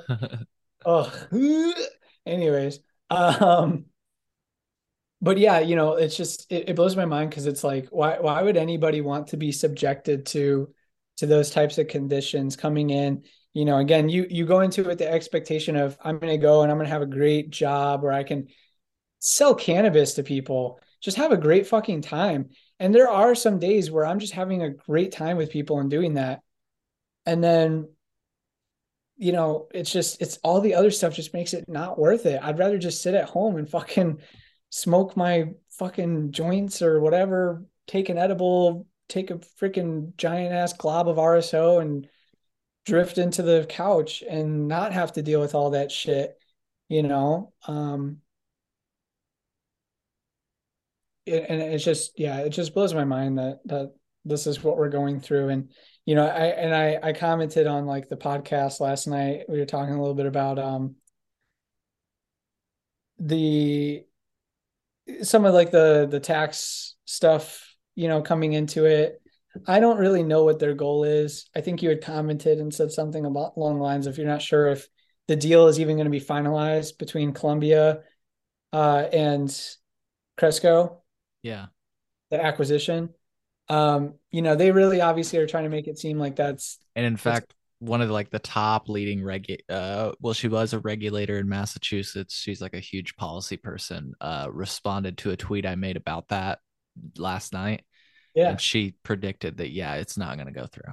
I don't think so either. I trust her. I mean, and, and it sucks because you know, um, I was looking forward to it as an employee. Uh, I think they actually have this listed as a benefit, so I don't think it's wrong for me to talk about this. But you know, as a as a employee benefit, you actually get stock in the company, right?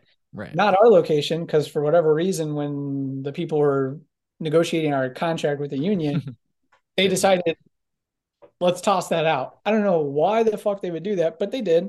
Probably to get something else. Give I don't know what else that away to get that. We have less shit than other fucking locations within the same company. We have less benefits.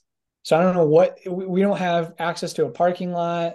We don't, I mean, just so much, so much shit that we don't have access to or don't have the same benefits as as other locations. And uh, you know, it seems like we really got the short end of the stick, even having a union um at this location. But um yeah, you know, I was again, if if I had had stock in the company, I would want that to go through, even though it's the Canadian stock market.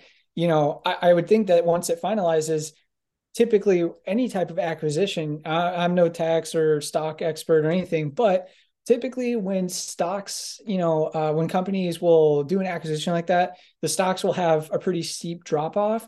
And once it finalizes, and things are kind of cement and you start seeing some growth again, you start seeing that that incline pretty sharp. Um, I'm pretty sure it's actually saying within Cresco's numbers that they've been at like a half billion dollar loss last year. It was like 0.62 or something like that billion dollar loss uh, on their margins. You know, they're not even going to be profitable for another two years. I think they said 2024, 2025, something like that, before it's even a profitable company. Um, so I get 100%, you know, that's, that's why they had to do it based off the valuation of their stocks. That was where they were getting, you know, and then COVID happened, you know, and, uh, and, and their stock just literally fucking tanked. Um, after COVID and, and some other things, you know, that that happened in the marketplace, inflation shooting up. I think that was one of the major things. Um, and their stock price just had never really recuperated that loss and the valuation that they had negotiated the deal originally for, but didn't have the funds for that fucking deal.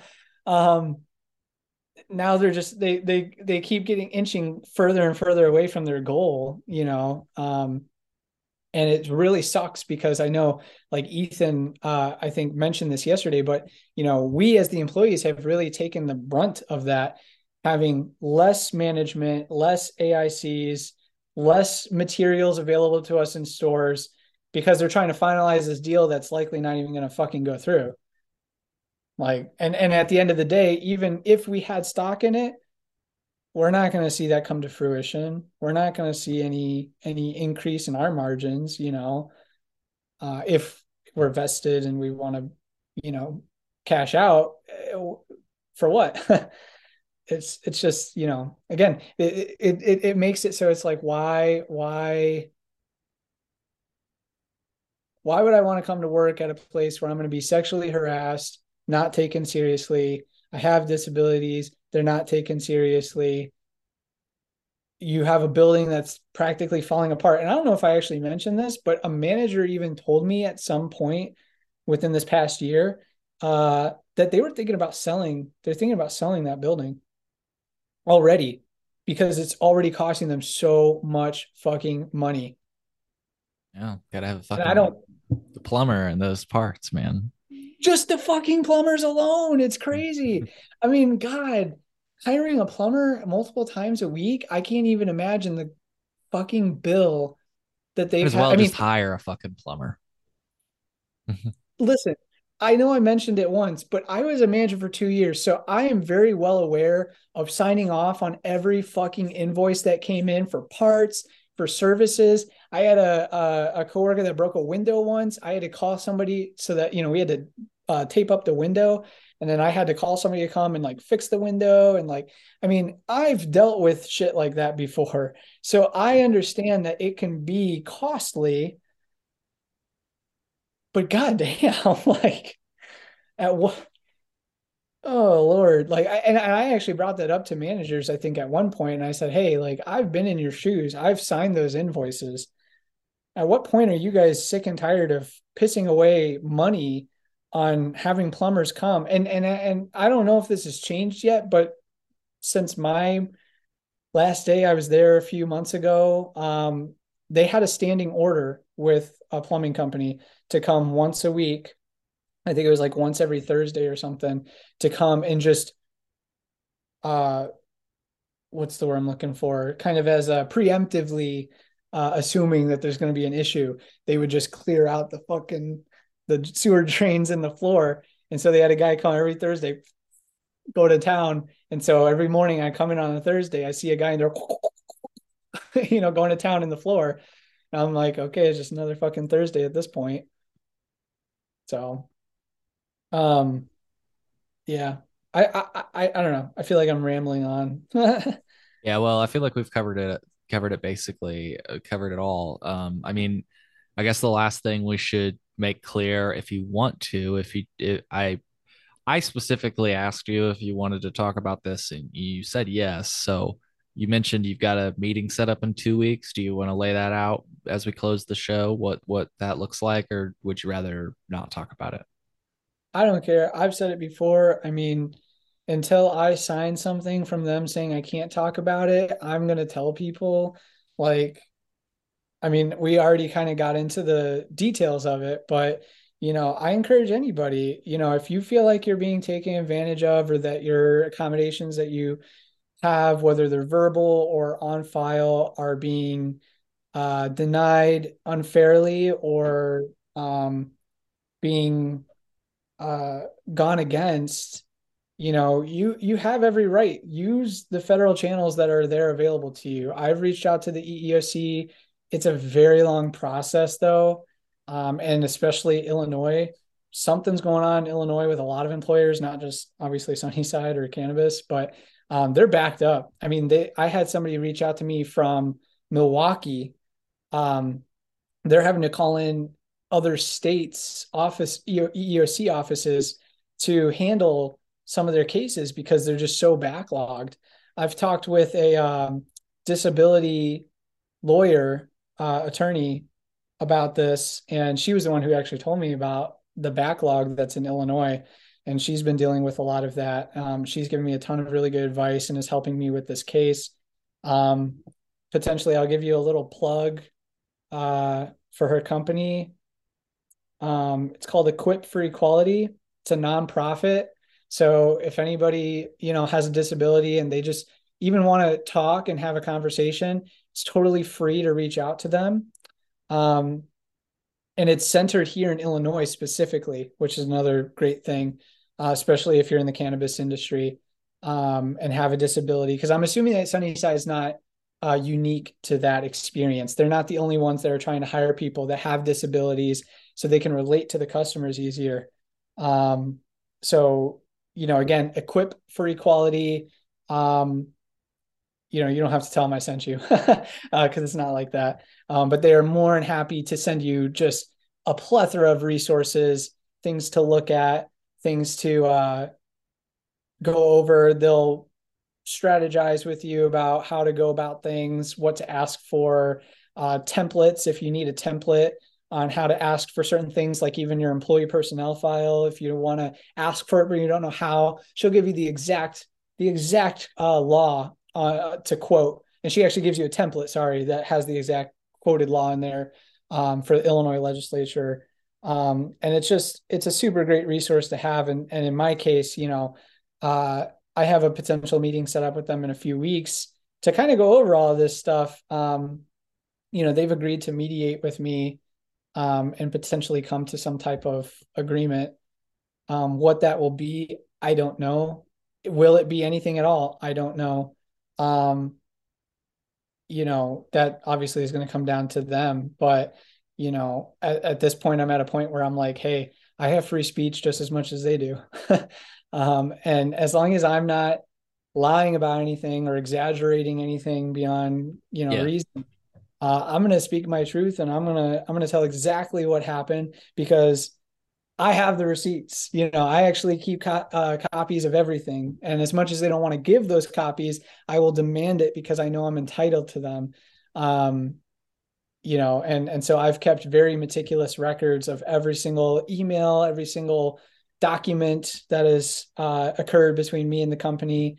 Um, and I'm ready to to go into that meeting to basically, lack of a better term, put it all on the table and uh, you know, just kind of say like, hey, you know, I think you know that you're in the wrong for the way that that I've been treated in this situation, and um, and I think that there needs to be some accountability for that because if I can't get that accountability on the store level with the management group that's there, um, then I'm gonna have to call him Big Brother.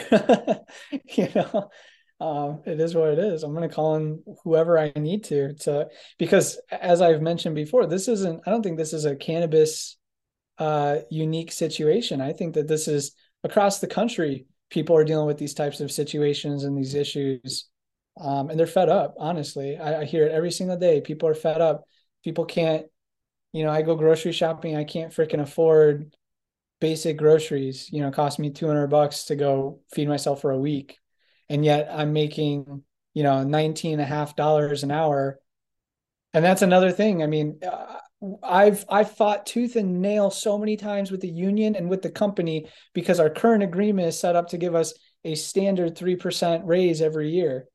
Um, so we went from making like 18 and a half dollars last year to 19 and a half this year you know and and so on for the next two years i think until our contract is up and um and uh and again i'm totally protected to talk about my pay i could yeah. talk to my pay to whoever wants to know it um you know i don't i think there are i mean there are places there's a place in michigan uh spring lakes or something like that they make like $30 an hour as a yeah. as a business advisor. There are places out there that make way more money doing the same types of jobs. So for them to give us some, you know, bullshit answer of, oh well, it's because of the contract, it's because of this, and you had even mentioned like, oh well, you know, um, maybe we cut out some stuff to get other things.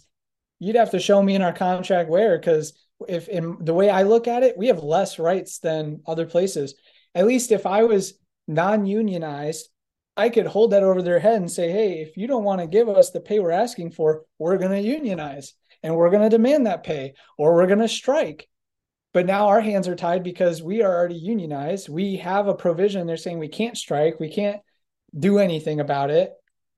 We're, for lack of a better term, completely powerless besides having uh, outlets like this to be able to share our stories and say, hey, you know, um, do with this knowledge as you will you know yeah. this is how the employees are treated and the employees are here the, the employees are, are probably again look at the reviews they're the best part of the business in my opinion and in other people's opinions as well. Um, we're fighting for the customers even though we're getting shit on daily from our management and from the higher higher higher management. We're we're we're fighting tooth and nail for customer rights our rights better treatment better quality better everything. And and we just continue to get shit on and it's like why why why does this have to be the case you know we just want this to be what you are setting the expectation and telling everybody it's going to be you know you you bring us in and tell us you know that you want this to be a um you know a new kind of cannabis experience i think is is pretty close to what they're um yeah new kind of cannabis experience is in get in get the fuck out give me your money. Yeah, well, that's yeah. I guess that is new because it's never been done cannabis before. Yeah, usually you have to strike up conversation, all that good stuff. But no. Yeah, yeah. Well, hey, dude, I I hope that by taking advantage of the platform that it does help in some way. I'd like to think that it that it does. Um, so I just want to thank you for being willing to come out and, speak.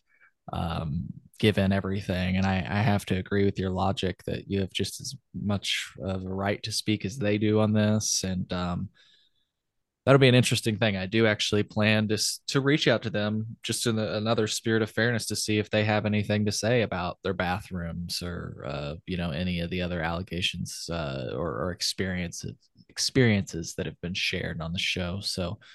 Um, I'll be doing that soon. I'm going to be talking to a few more of your coworkers, but um, before we go? Anyone really reach out.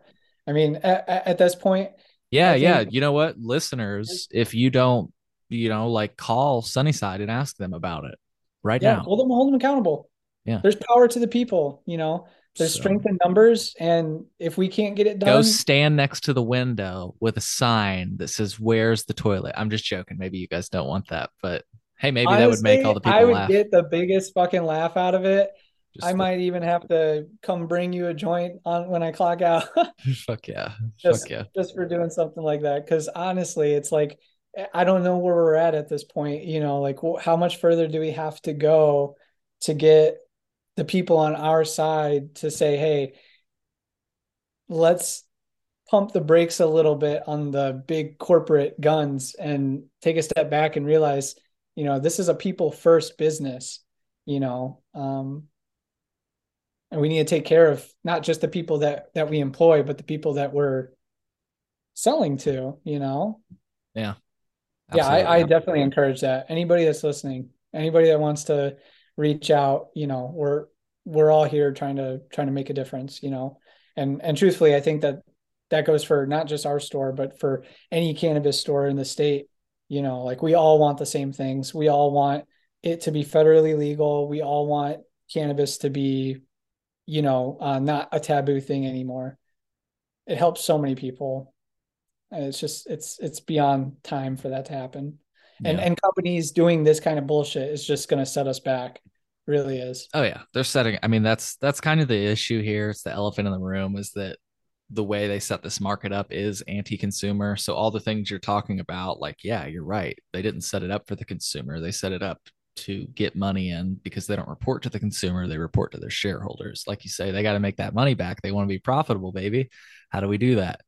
We yeah. limit licenses, we inflate the value of our prices, and we shut out competition. We don't let people grow at home, all those different things that are antithetical, like you say, to the cannabis movement.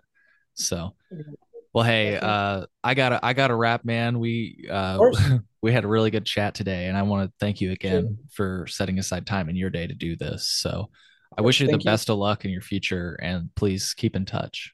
Of course, yeah. Thank you so much for having me on. I really appreciate having the platform. So, absolutely. Well, folks, I hope you found as much value in this episode as I did. We'll see you in the next episode of the Chillinois podcast. Take care, everybody.